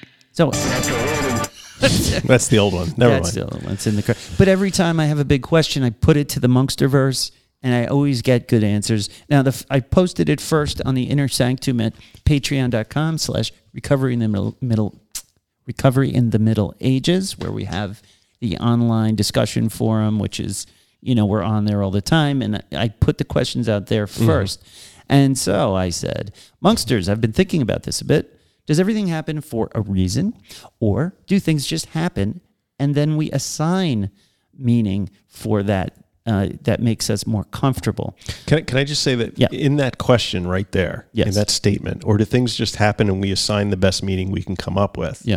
is basically the the kernel of of Carl Jung's um, approach to synchronicity, where these things mm. happen externally, and depending on what frequency we're tuned into, you know, a, a synchronous event will either have meaning or it will not, right? Right. Like you can notice something, and if and and it can jibe with something else that's going on in your life, but if that has no internal meaning to you, it won't even register. right Jung actually came up with the term synchronicity. Oh, he It did. did not exist before that. But anyway, the collective I just- unconscious when I read your sentence there, I was like, "Wow, that's really interesting," because that's exactly what what Jung would say that that You we're assigning the yeah. meaning based on our own personal experience. Like, does that make it any less valid? I mean, a- I don't know. that's a different Perception is reality. Indeed. So, um, so the first Monkster and the Inner Sanctum to answer was G Money Smooth, the editor at large of the RMA Newsroom. yes, who's on hiatus? He is. But uh, soberliningsplaybook.com for all your news that you can use for uh, recovery topics. Um, Whatever you out. choose. Yeah. He says, I say we do our best to make sense of the world and assign reason to the stuff that happens in order to make meaning of it. Who is it? With my drinking, I altered the trajectory of my career, brought my marriage to the brink, and ended up on an involuntary psych hold. I might have smacked anyone who said it all happened for a reason. Nonetheless, uh, I've experienced a lot of positive change and growth that would not have happened otherwise. Yeah. But yeah, right? I mean, if you Yeah, that's we agree. go tell somebody who's like, you know, suffering that this is all part of a bigger plan. Oh, my mother would say that to me when I was like in the middle of all of the shit I was going through. I had no car. I was going to probation. I was being like, it was a nightmare. And I was, you know, just kind of talking about it. She goes, Oh, well, maybe it's for the best. And I'm like, no, it's fucking It's definitely not the best. You know, and anytime I would argue with whether argue with the wisdom of the punishments I was being given, it was a you're not taking responsibility. Mm-hmm. I'm like, maybe I just think that the punishment isn't fitting the crime here. I mean, is that okay? Can I feel that way? Do we need all need to go through the trials of Job before we come out on the other side? Um, I don't know. Uh, Amanda C says, I never believed this. I believe that a lot of shit just happens, and I've always found it kind of off putting and dismissive when something bad happens and someone says this. Hmm. Yeah, I'm kind of more on that side of things. I don't like to throw cold water on people's sentiments when they say that, though. I'm not trying to do that. But you know what? But people who believe that certain things in their lives happen for a reason have a reason to believe that, right? There's something there's something going on inside their own heads, right? Because they're taking a lesson. They're using. If you say that about something that, that you are personally going through, it's not as judgmental as if you say it to somebody else. Because Right. you are trying to extract whatever meaning you can out of that. Now, whether that's based on, you know, your religious belief, um, you know, which may be, you know, which may be extremely personal to you, and it may you may really see the world that way. So you're going to be able to find meaning in that suffering, right, right? Yeah, and But if I tell that to somebody else and and and they don't have any, they don't believe in that kind of a universe, they're just going to be like, "Fuck you," right, exactly, you get the and rightly so. and uh, with good meaning, I'm sure. Queen Elizabeth the First of Monkster Haven says, Nat, I've always wondered this. I agree with Amanda C that it is dismissive, especially when death is involved. But some things like terrible breakup with an ex that almost led to suicide, led me to suicide. Um, well, that led to a better life. Although I sure uh, couldn't see it then. Interesting to see what other monksters think. Um, yeah, I, uh, that's that's definitely um, you know you always see things differently from the other side. You know, and that's part of what we're doing, right? Making meaning of all the chaos that my life has been, and drawing connecting dots. You know, it might make me feel better, but it does not point to um, a master planner going, okay, now he's going to get a DWI. Now his wife is going to kick him out, but in two weeks he'll come back, and that will be the lesson. Well, okay, so it's very easy to sit from because you know the the devil's advocate view would be, well, Nat, if you hadn't gone through all of that stuff and you hadn't gotten sober and you had you wouldn't have gotten Right. your family back and you would not be now sitting in this basement Right. talking and helping thousands of people with this podcast. So mm-hmm. it was all for the best in the end. But it's very easy to look to turn around and look behind you and see make up connections for random things that seem like a stepping stone to the present time. But in reality, maybe it was just chaos, you know? You know, and that's kind of what science says, I think. And uh, well, we'll get into Well, that later. science, yeah, science You know? is kind of interesting in terms of quantum entanglement Oh, and stuff we like get that. down to that level, right? Spooky action. Isn't it all on that level, though? Isn't everything we do on that level? It's all atoms swirling around the world. Anyway, Hope says, uh, I've said many times that things happen for a reason, but it's usually due to hearing bad news. Um, oh, I'm sorry. I missed one. I, the great wizard of Monkster Haven, Alan B. He says, "I'm in the Everything Happens camp. yeah. uh, if it seems important enough, I'll try to reason it out. See what I did there? It's like the Frank Sinatra song. That's life. That's what people say. okay. Always the wisdom. So that's, you know, it happens. it happens. Shit happens. Shit does happen. It happens, and maybe there is no gr- no reason for it happening. And and the, the comment Hope made, um, things happen for a reason, but it's usually due to hearing bad news. Yes, this is the tool that we use. This is, you know, um, and as we we're going to talk about uh, in the article that we're uh, we brought on for this one, it's it's just um, it's um when things happen it's a survival mechanism it is evolutionary and that you need to soothe yourself and that we have this need deep down inside to connect dots to make meaning because Yes. you know it's it's the dopamine it makes you feel better um, but it doesn't just it doesn't follow logic uh, necessarily um, yeah lisa k says things just happen how we respond to them gives reason Okay. um, That's Jungian. I like that. Yeah. Kathy H says, everything happens for a reason. I don't waste time trying to figure out the reason. I just have faith. That's the other side, right. right? Just have faith. Um, that's a tricky one because I'm at odds with myself here. I believe in having faith. Um, but how can you have faith if you don't believe there is a plan or a reason? What am I having faith in? I don't know. I, all I, there's four thousand different gods. Yeah. I would be. It would be incredible amount of hubris to believe that yours has all the answers, um, and that yours is the only one. Or it's the same God by many names. Yes, Aha. but not everybody goes for that. They don't. um, Kathy H. Uh, says everything happens for a reason. I just yeah, read, just that, read one. that one. The prodigal monkster, Rhina J says everything doesn't happen for a reason. I've always thought that was the most ludicrous comment ever. The only people I saw post memes saying that were mm, like middle-aged white ladies, LMAO, and I take exception to that because those are my favorite people in our audience. Uh, but uh, thank you, Rhina. I hope you're doing well. Rhina sounds like a materialist. Um, and finally, we have an appearance by the famous, the lovely and talented Misty, the recovery fairy. Um, so she's been hanging out um, on the boards. She says, listening to Bill Marshall's book about this. So uh, I want to know more about Who's Bill, Bill, Marshall, and Yeah. what is his book? Now, you can't just leave us hanging like that. Misty, if you're listening, um, tell us more about this Bill Marshall, and um, I'd love to hear. And I'm it's so glad to see you uh, listening and um, and hanging out with us.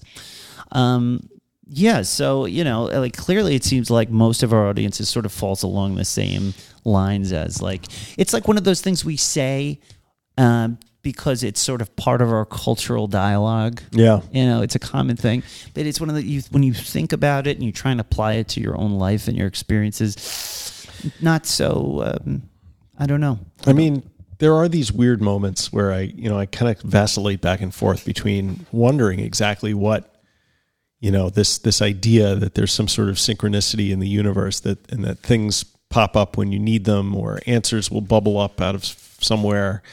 I mean, I I just the example that really hit me in the head, you know, I because I'm I'm mostly I'm very much a materialist a lot of the times, even though I, I believe in in spiritualism to some degree. But you know, when my son went for his uh, his um, orientation at Scranton, and the roommate that he had picked for that, or that he was randomly assigned to for that overnight, was a kid he used to play with when he was three years old. you, know, and it, it like Like, what are the is chances, that, right? Right. I mean, and and so did I try and derive some meaning out of that? I sure did. I I I was like, well, that's got to be a sign that we made the right you know choice in terms of where he's going to school and then i had to kind of walk back my own insanity and be like you know what that's it's shit like that happens you know and and i like to think that that's a positive sign and maybe he sees it as a positive sign and if he does does that mean it's going to re- reverberate positively in his life you know Right. like i got sober i'm thanking god for that you know does it matter whether it's true or not as long as you believe it Well, I don't know. yeah I don't know. Is does it matter? I do have a comment from um, from Dave from Dopey. Um, I Oh, actually okay. I asked him directly because I'm like, I got to get his opinion. Maybe he'll give us something good. And he wrote, "I say everything happens because it happens." oh Short like to the point. Yeah. um, but it's interesting because he talks a lot about his program and he talks a lot about his he's getting in touch with his higher power. Mm-hmm. If you listen to Dopey, you've heard the evolution of Dave as he gets more into this, and you can tell he sees the change in his life. You know, the more he does like praying and you know believing and having faith, it seems to work wonders for him. He feels better. He feels more stable in his uh, recovery. You know, so maybe it doesn't matter whether or not it's true. Maybe just the effect that it has in your life, hopefully positive, is enough. Yeah, I mean, you could pull back and take a look at it as the as the you know Hindu sort of way of looking at it that you and God and the universe are not separate things. So the, even though you think that you're getting that energy or power or whatever it is from a higher power, that power is actually you in disguise. I I love this view, and I've said this before on the show. My, you know, as I'm sorting through my, you know, worldviews and you know, my theology and things like that, I've come to the sort of conclusion, uh, and it, it's hard to put this succinctly because it, it's it's kind of um, out there, but just what you just said that maybe God, as we think of it, is like this sentient energy that not only created the universe but is the universe. And each one of us, uh, as people, are merely like um, a portion of that God who basically is manifesting itself in our world wherever, so that it can experience uh, the world it created or that it is. Because Right. if you think about God as something that exists outside of space and time, how could it, you know, appreciate things like smelling a rose or love or even hate or pain? It can't. So what it does is it's we're part of itself, and it's we're sort of little parts, little specks. Um, kind of like holographically though. So just like in a hologram, if you break a little piece off, it contains all the information. Yeah. So well, that's we have that with fractals, and we have that Yeah. with you know. Exactly. Yeah. And so, um, to me, I think possibly this is a holographic universe. We're all fractions of the whole. And that's why when I talk to people now, I always work on when I look at someone else, I see myself and that it's just another part of the the intelligent universe Right. experiencing itself in different ways to get the full experience. And- Um, And when you look at the Yeah. universe that way, you know, you can't help but have compassion for everybody else in it because they they are all Yeah. part of you and you're a part of them. yeah. So I was, you know, you know, everybody always says, you know, God is in everyone, right?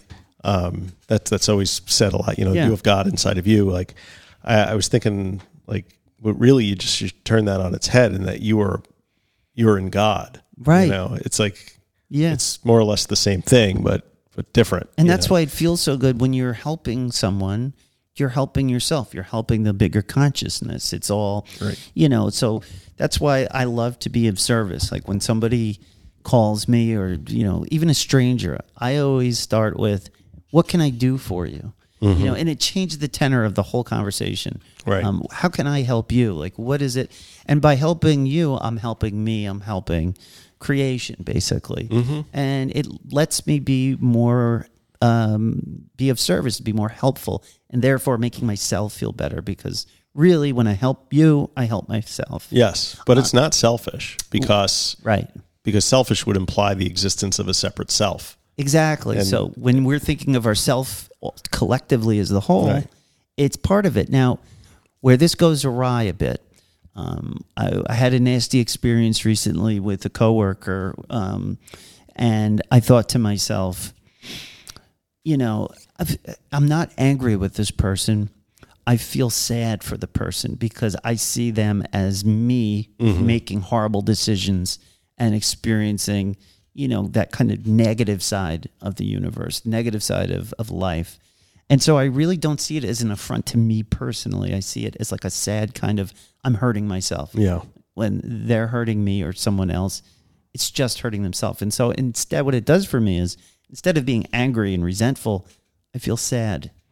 Um, and it's definitely a different way of approaching like people like transgressions against you. Yeah. I can't. It's always hard to it. do. It is hard to do, but I'm getting better because at it. you you know we are the individual ego is a very strong thing Yeah. you know um, and you get your, your feelings hurt and if someone calls you a name it, you want to lash out and you want to you know Yeah. so it, it helps to have that perspective that's where i think you know meditation is very helpful It's very sort of. Buddhist, right? Yeah. Make, you know, the Buddhist goes to the hot dog stand and says, Right, make me one with with everything." everything." Yes, yes. And then, um, you know, the uh, the guy gives him. Uh, then he says to the hot dog vendor, he gives him a twenty, and he says, "Where's my change?" And the hot dog vendor says, change must come from within, Within, true, yes yeah. That's when you punch the hot dog vendor where's my $15 Yeah, where's my fifty dollars? So Uh, these are the things we've been thinking about. Um, so how does that affect recovery? How does it affect? Well, I mean, I mean, the whole basis of of twelve step recovery is is turning your will over to a God of your understanding, A higher power. Yeah. So so maybe I'm talking myself into thinking that if that higher power really is you in disguise, then that's fine. I have no problem with twelve step. Well, right. It's that's uh, of your own understanding, and so maybe you've been reading it wrong the whole time. Maybe I have Um, been. I mean, I remember the way Evan Haynes was sort of talking about, and he was our guest, uh, you know, a few months ago. And Oh, you know, great guest. Yeah, he he uh, He he, wrote that book, Can America Recovery uh, Recover? And he he goes really deep into sort of that whole psychology of how everything is connected on a not only on a quantum level, but also on a just a just a spiritual level. Well, yeah. you know? Now all of these hokey relig- uh, not religious, these ho- hokey, you know, crazy quote unquote spiritual ideas about that we're talking here are starting to prove out in scientific research, which is the most exciting thing I think that's happening in science is the things we're discovering on a quantum level because we're all part of that. You know, like this spooky action at a distance, as um, Einstein called it, um, quantum entanglement, right? Like every you know atom in our body was once part of another like everything is connected and they're discovering that they can actually communicate between two entangled particles Yes. over vast distances instantly Yeah. there's no space that travels so it's kind of starting to show us that even on a macro level we have to start thinking of this universe. I'm not talking just here to australia here to pluto here to you know another galaxy. Like really scientifically it's all part of the same thing. And that actually goes back to the big bang where we all started you know if it's true if the big bang theory is accurate which we it's starting to look like it is or it is you know um, some people would say that's a mathematical certainty but uh, the fact that we started out as one and then when it exploded that one which was all entangled all encompassing is now all over the place and we're part of that It's a lot of ones, but it's the same. It's the same one right all over the place. So science is starting to sort of support these formerly thought of as you know uh, ridiculous uh, spiritual. Yeah, I mean, Uh, even ideas. even if it didn't, though, I mean, it, it, it just it it feels right to me to look at it that way. Um, Yeah. it, it makes it makes sense. You know, um, the the other part about the quantum stuff that's fascinating is that particles behave differently when they're being observed. Mm-hmm. You know, and what? It, Schrodinger's cat. yeah, right, Um, exactly. Do you know about Schrodinger's Yes. cat? I should have. Uh, do you remember it? Because it's a really interesting experiment that Well, gets they- quoted all the time. They, they put a cat in the box, and the cat is both alive, and they cut it in half, and the cat's both alive and dead. Right? So Schrodinger's cat. In quantum mechanics, Schrodinger's cat is a thought experiment that illustrates a paradox of quantum superposition. In the thought experiment, a hypothetical cat may be considered simultaneously both alive and dead as a result of its fate being linked to a random subatomic event that may or may not occur. Uh, this thought experiment was devised, devised by Erwin Schrödinger in 1935 in a discussion with Albert Einstein. Uh, to illustrate what Schrodinger saw as the problems of the Copenhagen interpretation. We are losing listeners right now.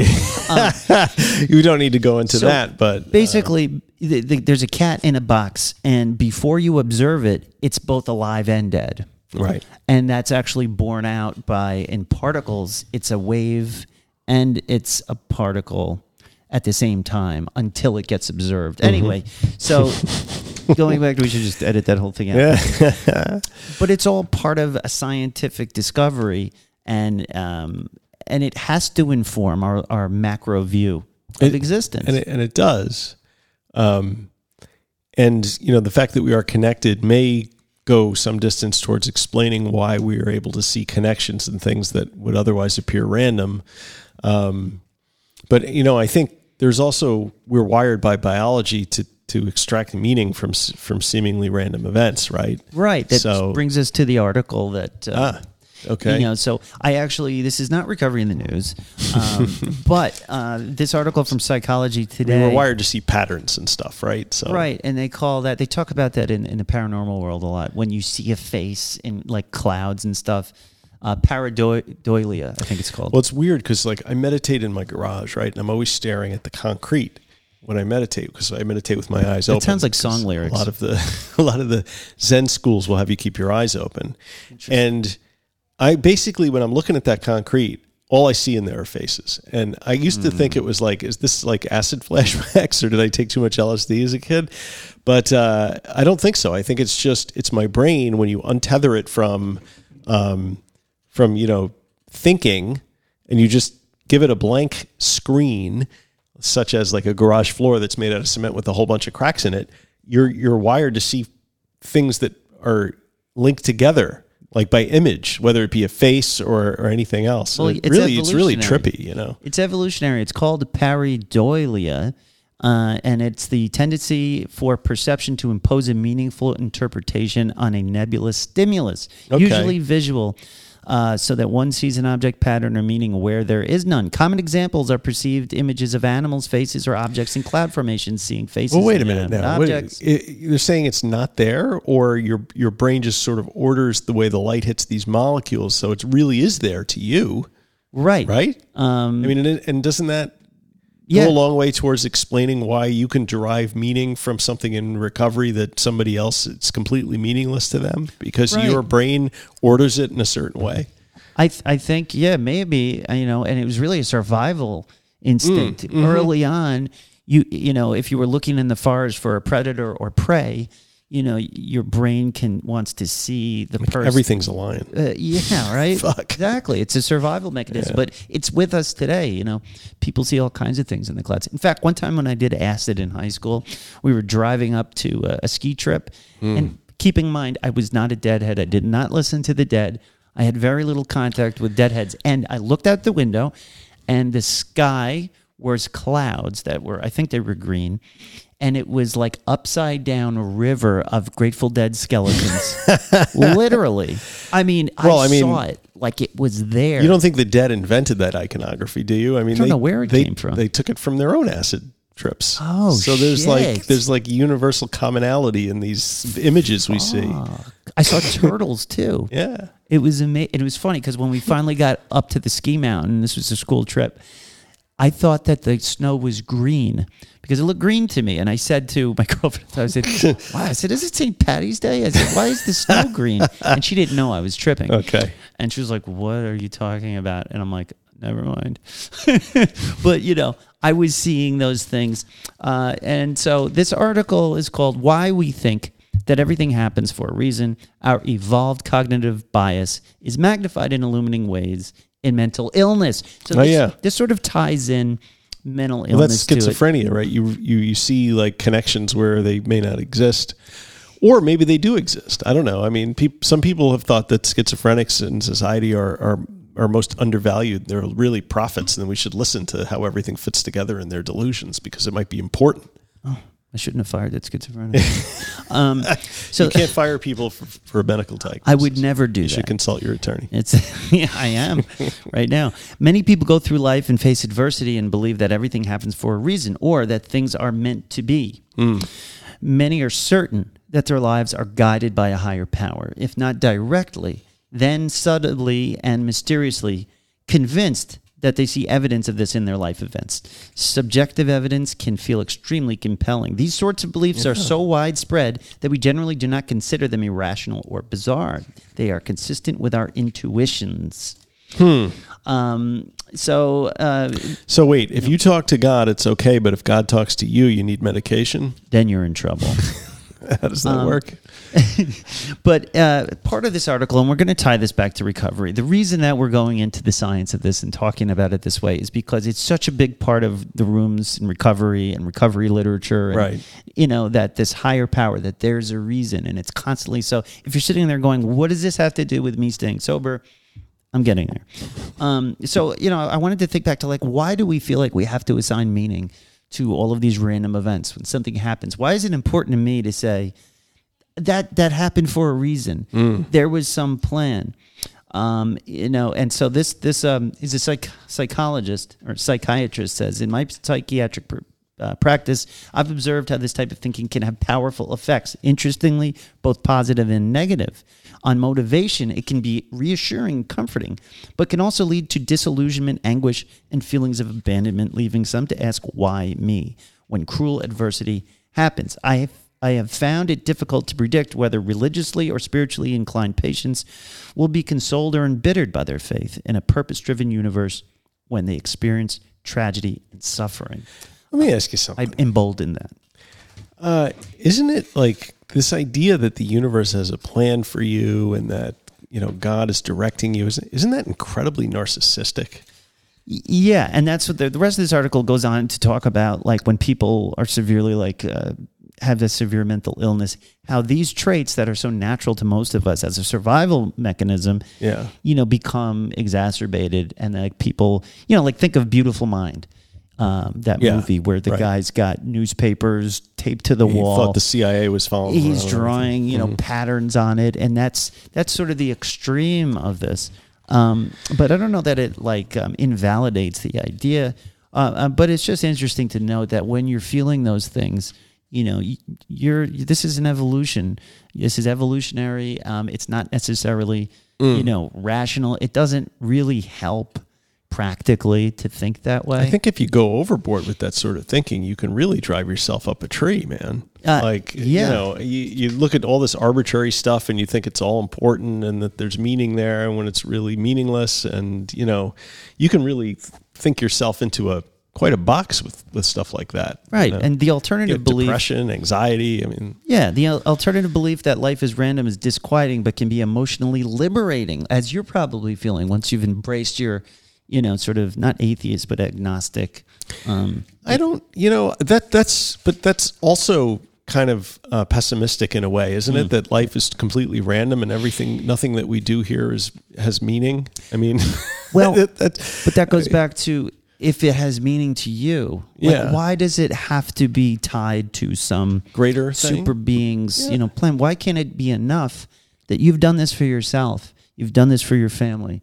You're contributing to your. I guess uh, that I guess that is enough, Right. For, for me, right? I mean, I don't I don't need to be connected to, but but I think I think as as humans, our species has a need to be connected to one another. I don't know if we need to be connected to God and through God other people. I think we can just be connected to other people because what's good for uh, for this family and this unit is also good for other people, right? Everybody living a, a productive, sound life, you know, not out there stabbing or killing people or doing anything crazy like you know that disturbs the social order right.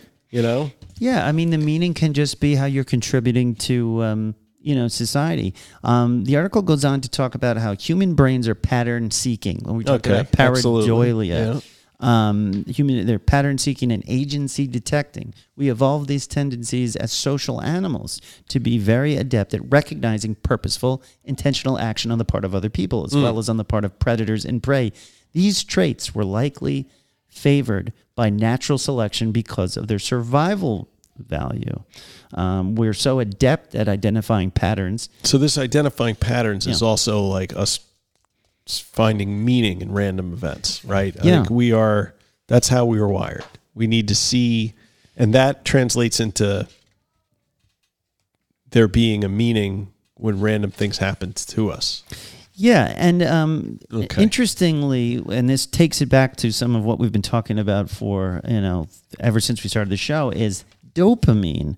Um, they actually I knew dopamine would show up Yeah, the uh, the brain mechanism of delusions is partly understood. It probably has a lot to do with the overactivity of the neurotransmitter dopamine. so what's the delusion that life has meaning Um, according to the scientist, yeah, like um, well, for most people, their automatic reality testing ability stops them from believing that someone in the broadcasting studio deliberately placed the ads on TV for them personally. Oh, okay. That would be delusional. Some, however, may believe it. It's part of some omen, a sign, for example, that fertility treatment is about to be successful. I don't That's know weird. why that would. what come up. about like larger conspiracy theories, though? How does that fit in? Because that's like whole groups of people seeing patterns where they don't exist Yeah. Um, or may exist. I guess I should qualify yeah. Well, that. this this psychiatrist is saying that this, this these are symptoms. Okay, of a mental illness. of a real like an exacerbating mental Okay. illness. Right. Um. I, So you can you can believe that life is not random, but if you take it too far, then maybe Right, it's like- time to. like every you know. little thing has meaning. I mean, I think there, there's some middle ground here, but dopamine being a central player in the brain's attentional motivational pathways, so a spike in dopamine transmission transmission marks a stimulus as important. So your brain, when there's a dopamine spike, like let's say you say. That just happened for a reason. You get a dopamine spike, and then your Mm. It brain reinforces, It yeah. says that stimulus is important, making the stimulus more salient and noteworthy. Um, so a person with overactivity of their dopamine transmission may think that too many things are salient, mistaking irrelevant stimuli as personally relevant. Wow. Uh, for then you get into example- like bipolar and Yeah. all that stuff. You know. Like a psychotic individual might see the same model of car drive by twice in a few minutes and construe this as evidence of surveillance. So anyone Right. who's done cocaine, Right, right. Um, you know, especially after a couple of days, you get yeah, you're you're in this. All right, so but like, why am I going this far, discussing you know um, the science and all of that? Um, part of it is because I like to understand why I do irrational things, and and it, it also makes me sort of struggle with like I believe in God, I believe in a creator being. How do these newfound logical deductions like fly in the face of or support um, the theology that I espouse and that I live by. You know, and that's what makes me a little bit nervous. Like, am I talking myself out of a closely held, you know, religious practice? Well, I mean, if if if your religious practice doesn't square with what you know to be true in, internally, then maybe maybe you need to alter the way you think about the religious practice. Yeah, Right. and, and I, I, I, mean, doctrine is yeah. just written by a bunch of people.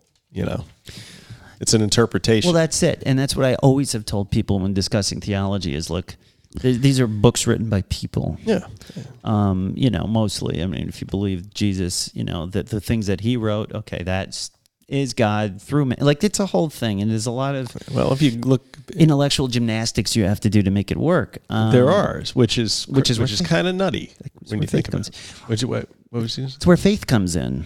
Where faith comes in, but but faith without reason is is based on nothing. I mean, Right, you- and you can have faith that Jesus was the Son of God, but you also have to recognize that the that he never wrote down a single word that he ever said, and the Gospels were all written eighty to hundred years after he last lived, and Yeah. that the Council of uh, Nicaea was the one that decided on which Christian beliefs were going to be the ones that were accepted, Const- and so on and so. you know. Constantine the First. Right. So it's so it's like you have to under you can understand the history, and then you still have faith, right? Right, but you know what this starts to do, which I don't like, is to treat science like it's religion. Yeah. No, I I just I, I agree with that. I don't like agree with that. And you know, like this guy goes on to say, um, and I won't read this whole thing. There's a lot. Science tells us that the universe is fundamentally random and purposeless. Yeah, see, that's that's bullshit. That's Random, bit- yes. Purposeless, that's that's a value judgment. I don't see how science could make that. and whose purpose? Your Right. purpose or this? Exactly. Um, Right.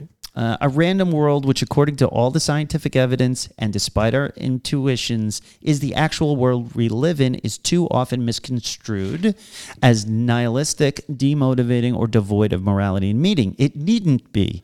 The scientific worldview of an unguided, spontaneous universe can be awe inspiring and foundational to building a more compassionate society. And that's how he finishes it. So, Okay. um, but where does this fit into recovery? How does this, you know, I, maybe I, I overstated the importance of it, but it is something that is pervasive in all of our recovery. If it's Dharma, you're talking Mm-hmm. about a, you know, basically an intelligent universe, right? In Buddhism, You're talking about a universe that that exists, the, yes, the universe exists, and um, but compassion comes in the back door. Good works come in because uh, because we are all at there is no essential difference between each one of us. So we should.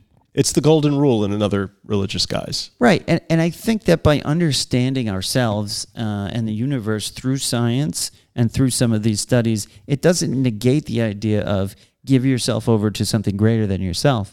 Because the universe, and I used to say this to people I was working with in the rooms, like helping them, you know, if they had a trouble with God, you know, um, I would say that, you know, um, it's it's anything could be your higher power. Not anything, but I would say think of gravity. You know, if, if someone can't think of you know this God, you know that it was abusive and you know all of that stuff, people get wrapped up in that, rightly so. Sure. I say, you know, it just has to not be you. You have to like this seed, Or does it? or is it? Or is it? so coming back to that, I mean, if we're believing that we're all one and this, you know, sentient universe is within all of us and all things, y- it doesn't mean that you can't say, I believe in a higher power because the higher power is this universe that you're part of. right. Um, and I think, That's an interesting approach. I'm gonna Yeah. I'm gonna relook.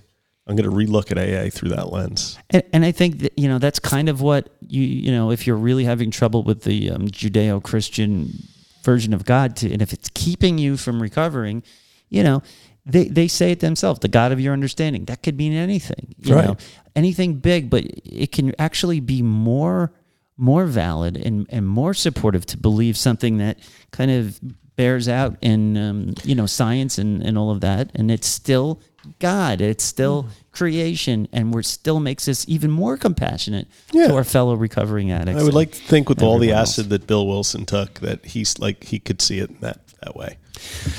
And I think um, that's going to wrap this up. I want everyone to who's interested, I should say, write us at Mike R at middleagesrecovery.com and tell us what you think. And, you know, was this extremely offensive to you? I'm very sorry. we want to know. I none of none of this was meant to be offensive. These are really just things I think about. I think it's important to We don't know any of the answers. We're just thinking out loud. but this is what what I think about. So Yeah.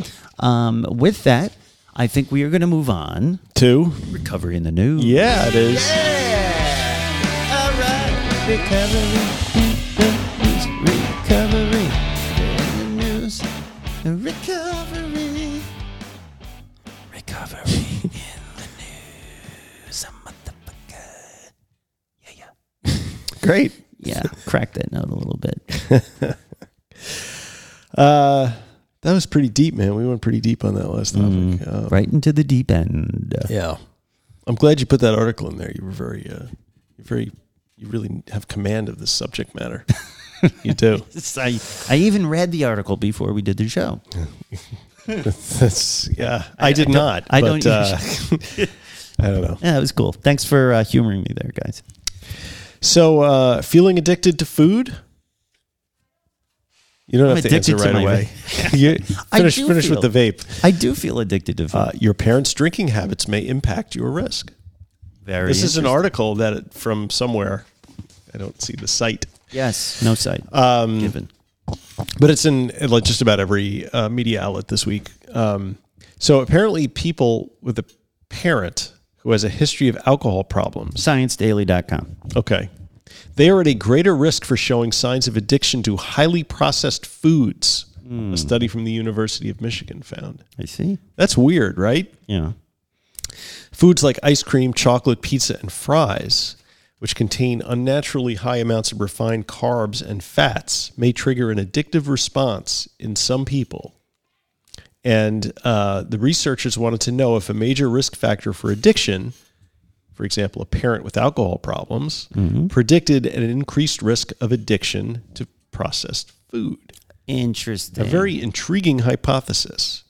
As many as one in five people seem to show this clinically significant addiction to highly processed foods marked by a loss of control over intake, intense cravings, and an inability to cut down despite negative consequences. Does that sound like any other substance that we might be addicted to? Mm-hmm. And they discovered that people who have a family history of addiction may be at a greater risk for developing a problematic relationship with highly processed foods. Isn't that weird? yeah, it's interesting. It's something I've, I've thought about before. Go on. But But this addictive response does not only end with food. no. No. Um, people with food addiction are also more likely to exhibit personal problems with alcohol, cannabis, tobacco, and vaping. So, hmm. what this sets forth is the idea that addiction may have a genetic component Either that. or yeah. Go on. or a social component.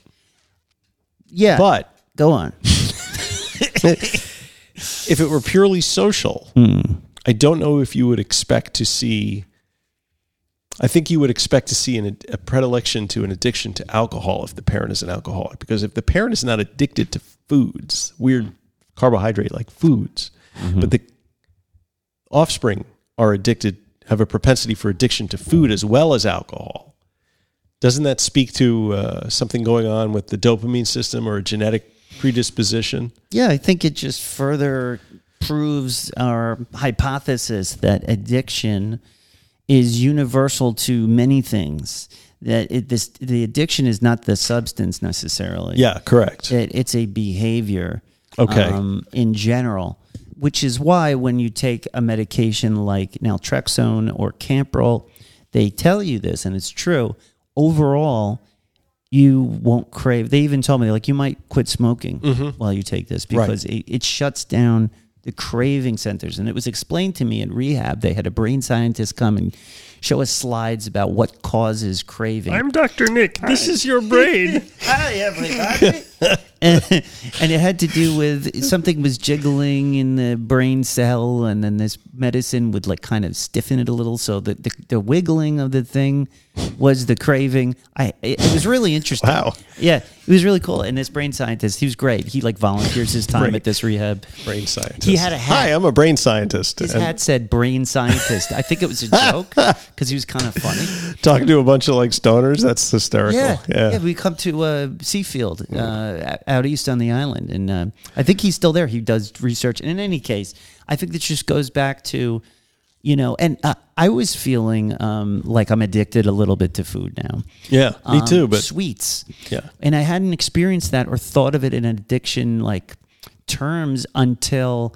I started noticing that I don't eat much during the day, but between 10 and 2 a.m., Mm-hmm. I'm going back to the refrigerator for sweets. you have like a reverse intermittent fasting. Yeah. You eat late at night. And and I even like questioned myself the other night. I was, you know, it was one o'clock. I wake up and uh, I I was like, I want to eat some ice cream. Hmm. And then I stopped myself. I said, What am I doing? Why do I want ice cream so much? And when I ate it, I got this feeling. It's your dopamine rush. Yes. Yeah. And I can totally see where this could be across the board. And is it genetic? Did you inherit it?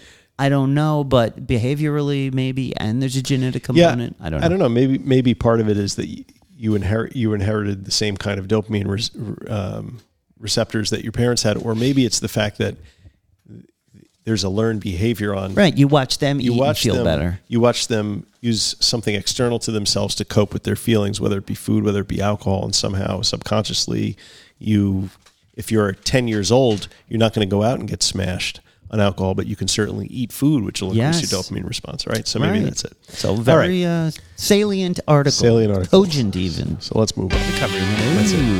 That's We're uh, bumping up on the two hour mark. Well, you know, when it's every other week, I feel like we want to give the people what they want. here. Speaking of addiction to food, I like I'm starving. I'm starving too. I think there's food waiting for me. Week in Weird. Uh, Bigfoot photographed on farm in Tennessee. I like how a lot of course. I love the question mark at the end of these titles. Uh, by who? Timmy B. Tim Binnall. A peculiar photograph from a farm in Tennessee shows what appears to be some kind of figure lurking behind a fence, and the property owner suspects that it just might be a Sasquatch. in Tennessee. Yeah. Is that a big place for Sasquatch? Any part of the South sees Sasquatch. no kidding. The uh, the odd image, which can be seen below, uh, we'll put it in the show notes. We will. Uh, was reportedly posted on a Bigfoot related Facebook group over the weekend by a man named Donnie Hicks. Hicks. Hicks. Um, He should have another name in there, like Donnie Roy Hicks or Donnie Donnie, Roy. Lee Hicks. explaining that one of his farm hands had sent him the picture. He mused that something is going on in the middle of Tennessee with several alleged and rumored sightings of Bigfoot, and then wondered if the anomaly in the image could be the legendary cryptid. Of course. I love that word. Cryptid. Cryptid. Hicks went on to suggest that the possible Sasquatch, The Possible Sasquatch. That's a good band name. Possible Sasquatch. possible Sasquatch Yeah. uh, has caused something of a commotion on his farm as all of my chickens are missing. I don't know what to do or think here. Additionally, he lamented that my farm manager is completely freaked out by El Diablo Yeti. Well, that's a good one. and that concern over possibly encountering creature caused the worker to actually quit his job. wow. Alas, You don't pay me enough to deal with them Sasquatches. that Sasquatch is looking at me. Uh, alas, much like much like many purported photos of Bigfoot, the image shared by Hicks is largely indecipherable. of course. Yeah. Though it does show a curious anomaly that somewhat resembles a figure standing in his field. However, not everyone is convinced that Hicks's photo shows a Bigfoot, with some skeptical observers arguing that the oddity is far too thin to be the famed cryptid, and as such, they theorize that it could be simply a bird sitting on the farmer's fence. Others have suggested that given the colorful nature of the farmer's account, perhaps the photo and the story that accompanied it are merely a prank on the part of Hicks. Who would who would joke about something as serious as the Sasquatch? I would never joke about something as serious. I know as you wouldn't, but I think Donnie Lee Hicks would. Sasquatch. Week in Weird. Uh, well, that about does it for today. I know I had a great time. Did you? I sure did. Thanks so much for listening. Thanks so much for doing this. Thanks, Nat. guys. We appreciate you. Thanks. We appreciate you. That's right. We do. appreciate We you. appreciate you. I, lo- I actually like that expression. Yeah. It's, uh, appreciate you. I've been using it. appreciate you. Yeah. Um, visit us at middleagesrecovery.com, Podbean, Apple Podcasts, Facebook, Instagram, Spotify, YouTube, and Twitter. So tweet us at twat you twit. Support your favorite show. Drop a five star review on Apple Podcasts. Uh, join the private Facebook group. It's free, easy, and fun. Um, easy. Just search Recovery in the Middle Ages on Facebook. We'll pop up. I'll let you in. Buy a t shirt Pop right up. uh, or simply write and say hello. Mike R at middleagesrecovery.com. We love meeting new monksters and chopping it up on the Facebook group. Join the Inner Sanctum, guys. Um, free merch. It's a paid service um, that you get video episodes. Um, we get merch, like these cool mugs. There's the, a Discord server where we're always chatting with each other. You know, it, it's a lot of fun. Um, highly recommended. Go to patreon.com. Highly recommend. Highly recommended. Patreon.com. It's highly recommended by, By the the guys that are guys cashing the checks. yes, all of the checks. Patreon.com slash recovery in the Middle Ages. And um, and check it out, guys. And finally, the best way to support the show is to share it with a friend. If you get something out of this, please share it with someone you love. Let's get everybody in on this. All of you. Everybody can live a more fulfilling, clean life, and we can do it together. Uh, and as we say, non proficiat perfecto. That's stay fresh, cheese bags. See you next time. Bye. Be good. Also. Okay. That's progress, not perfection. Bye. Still making noises.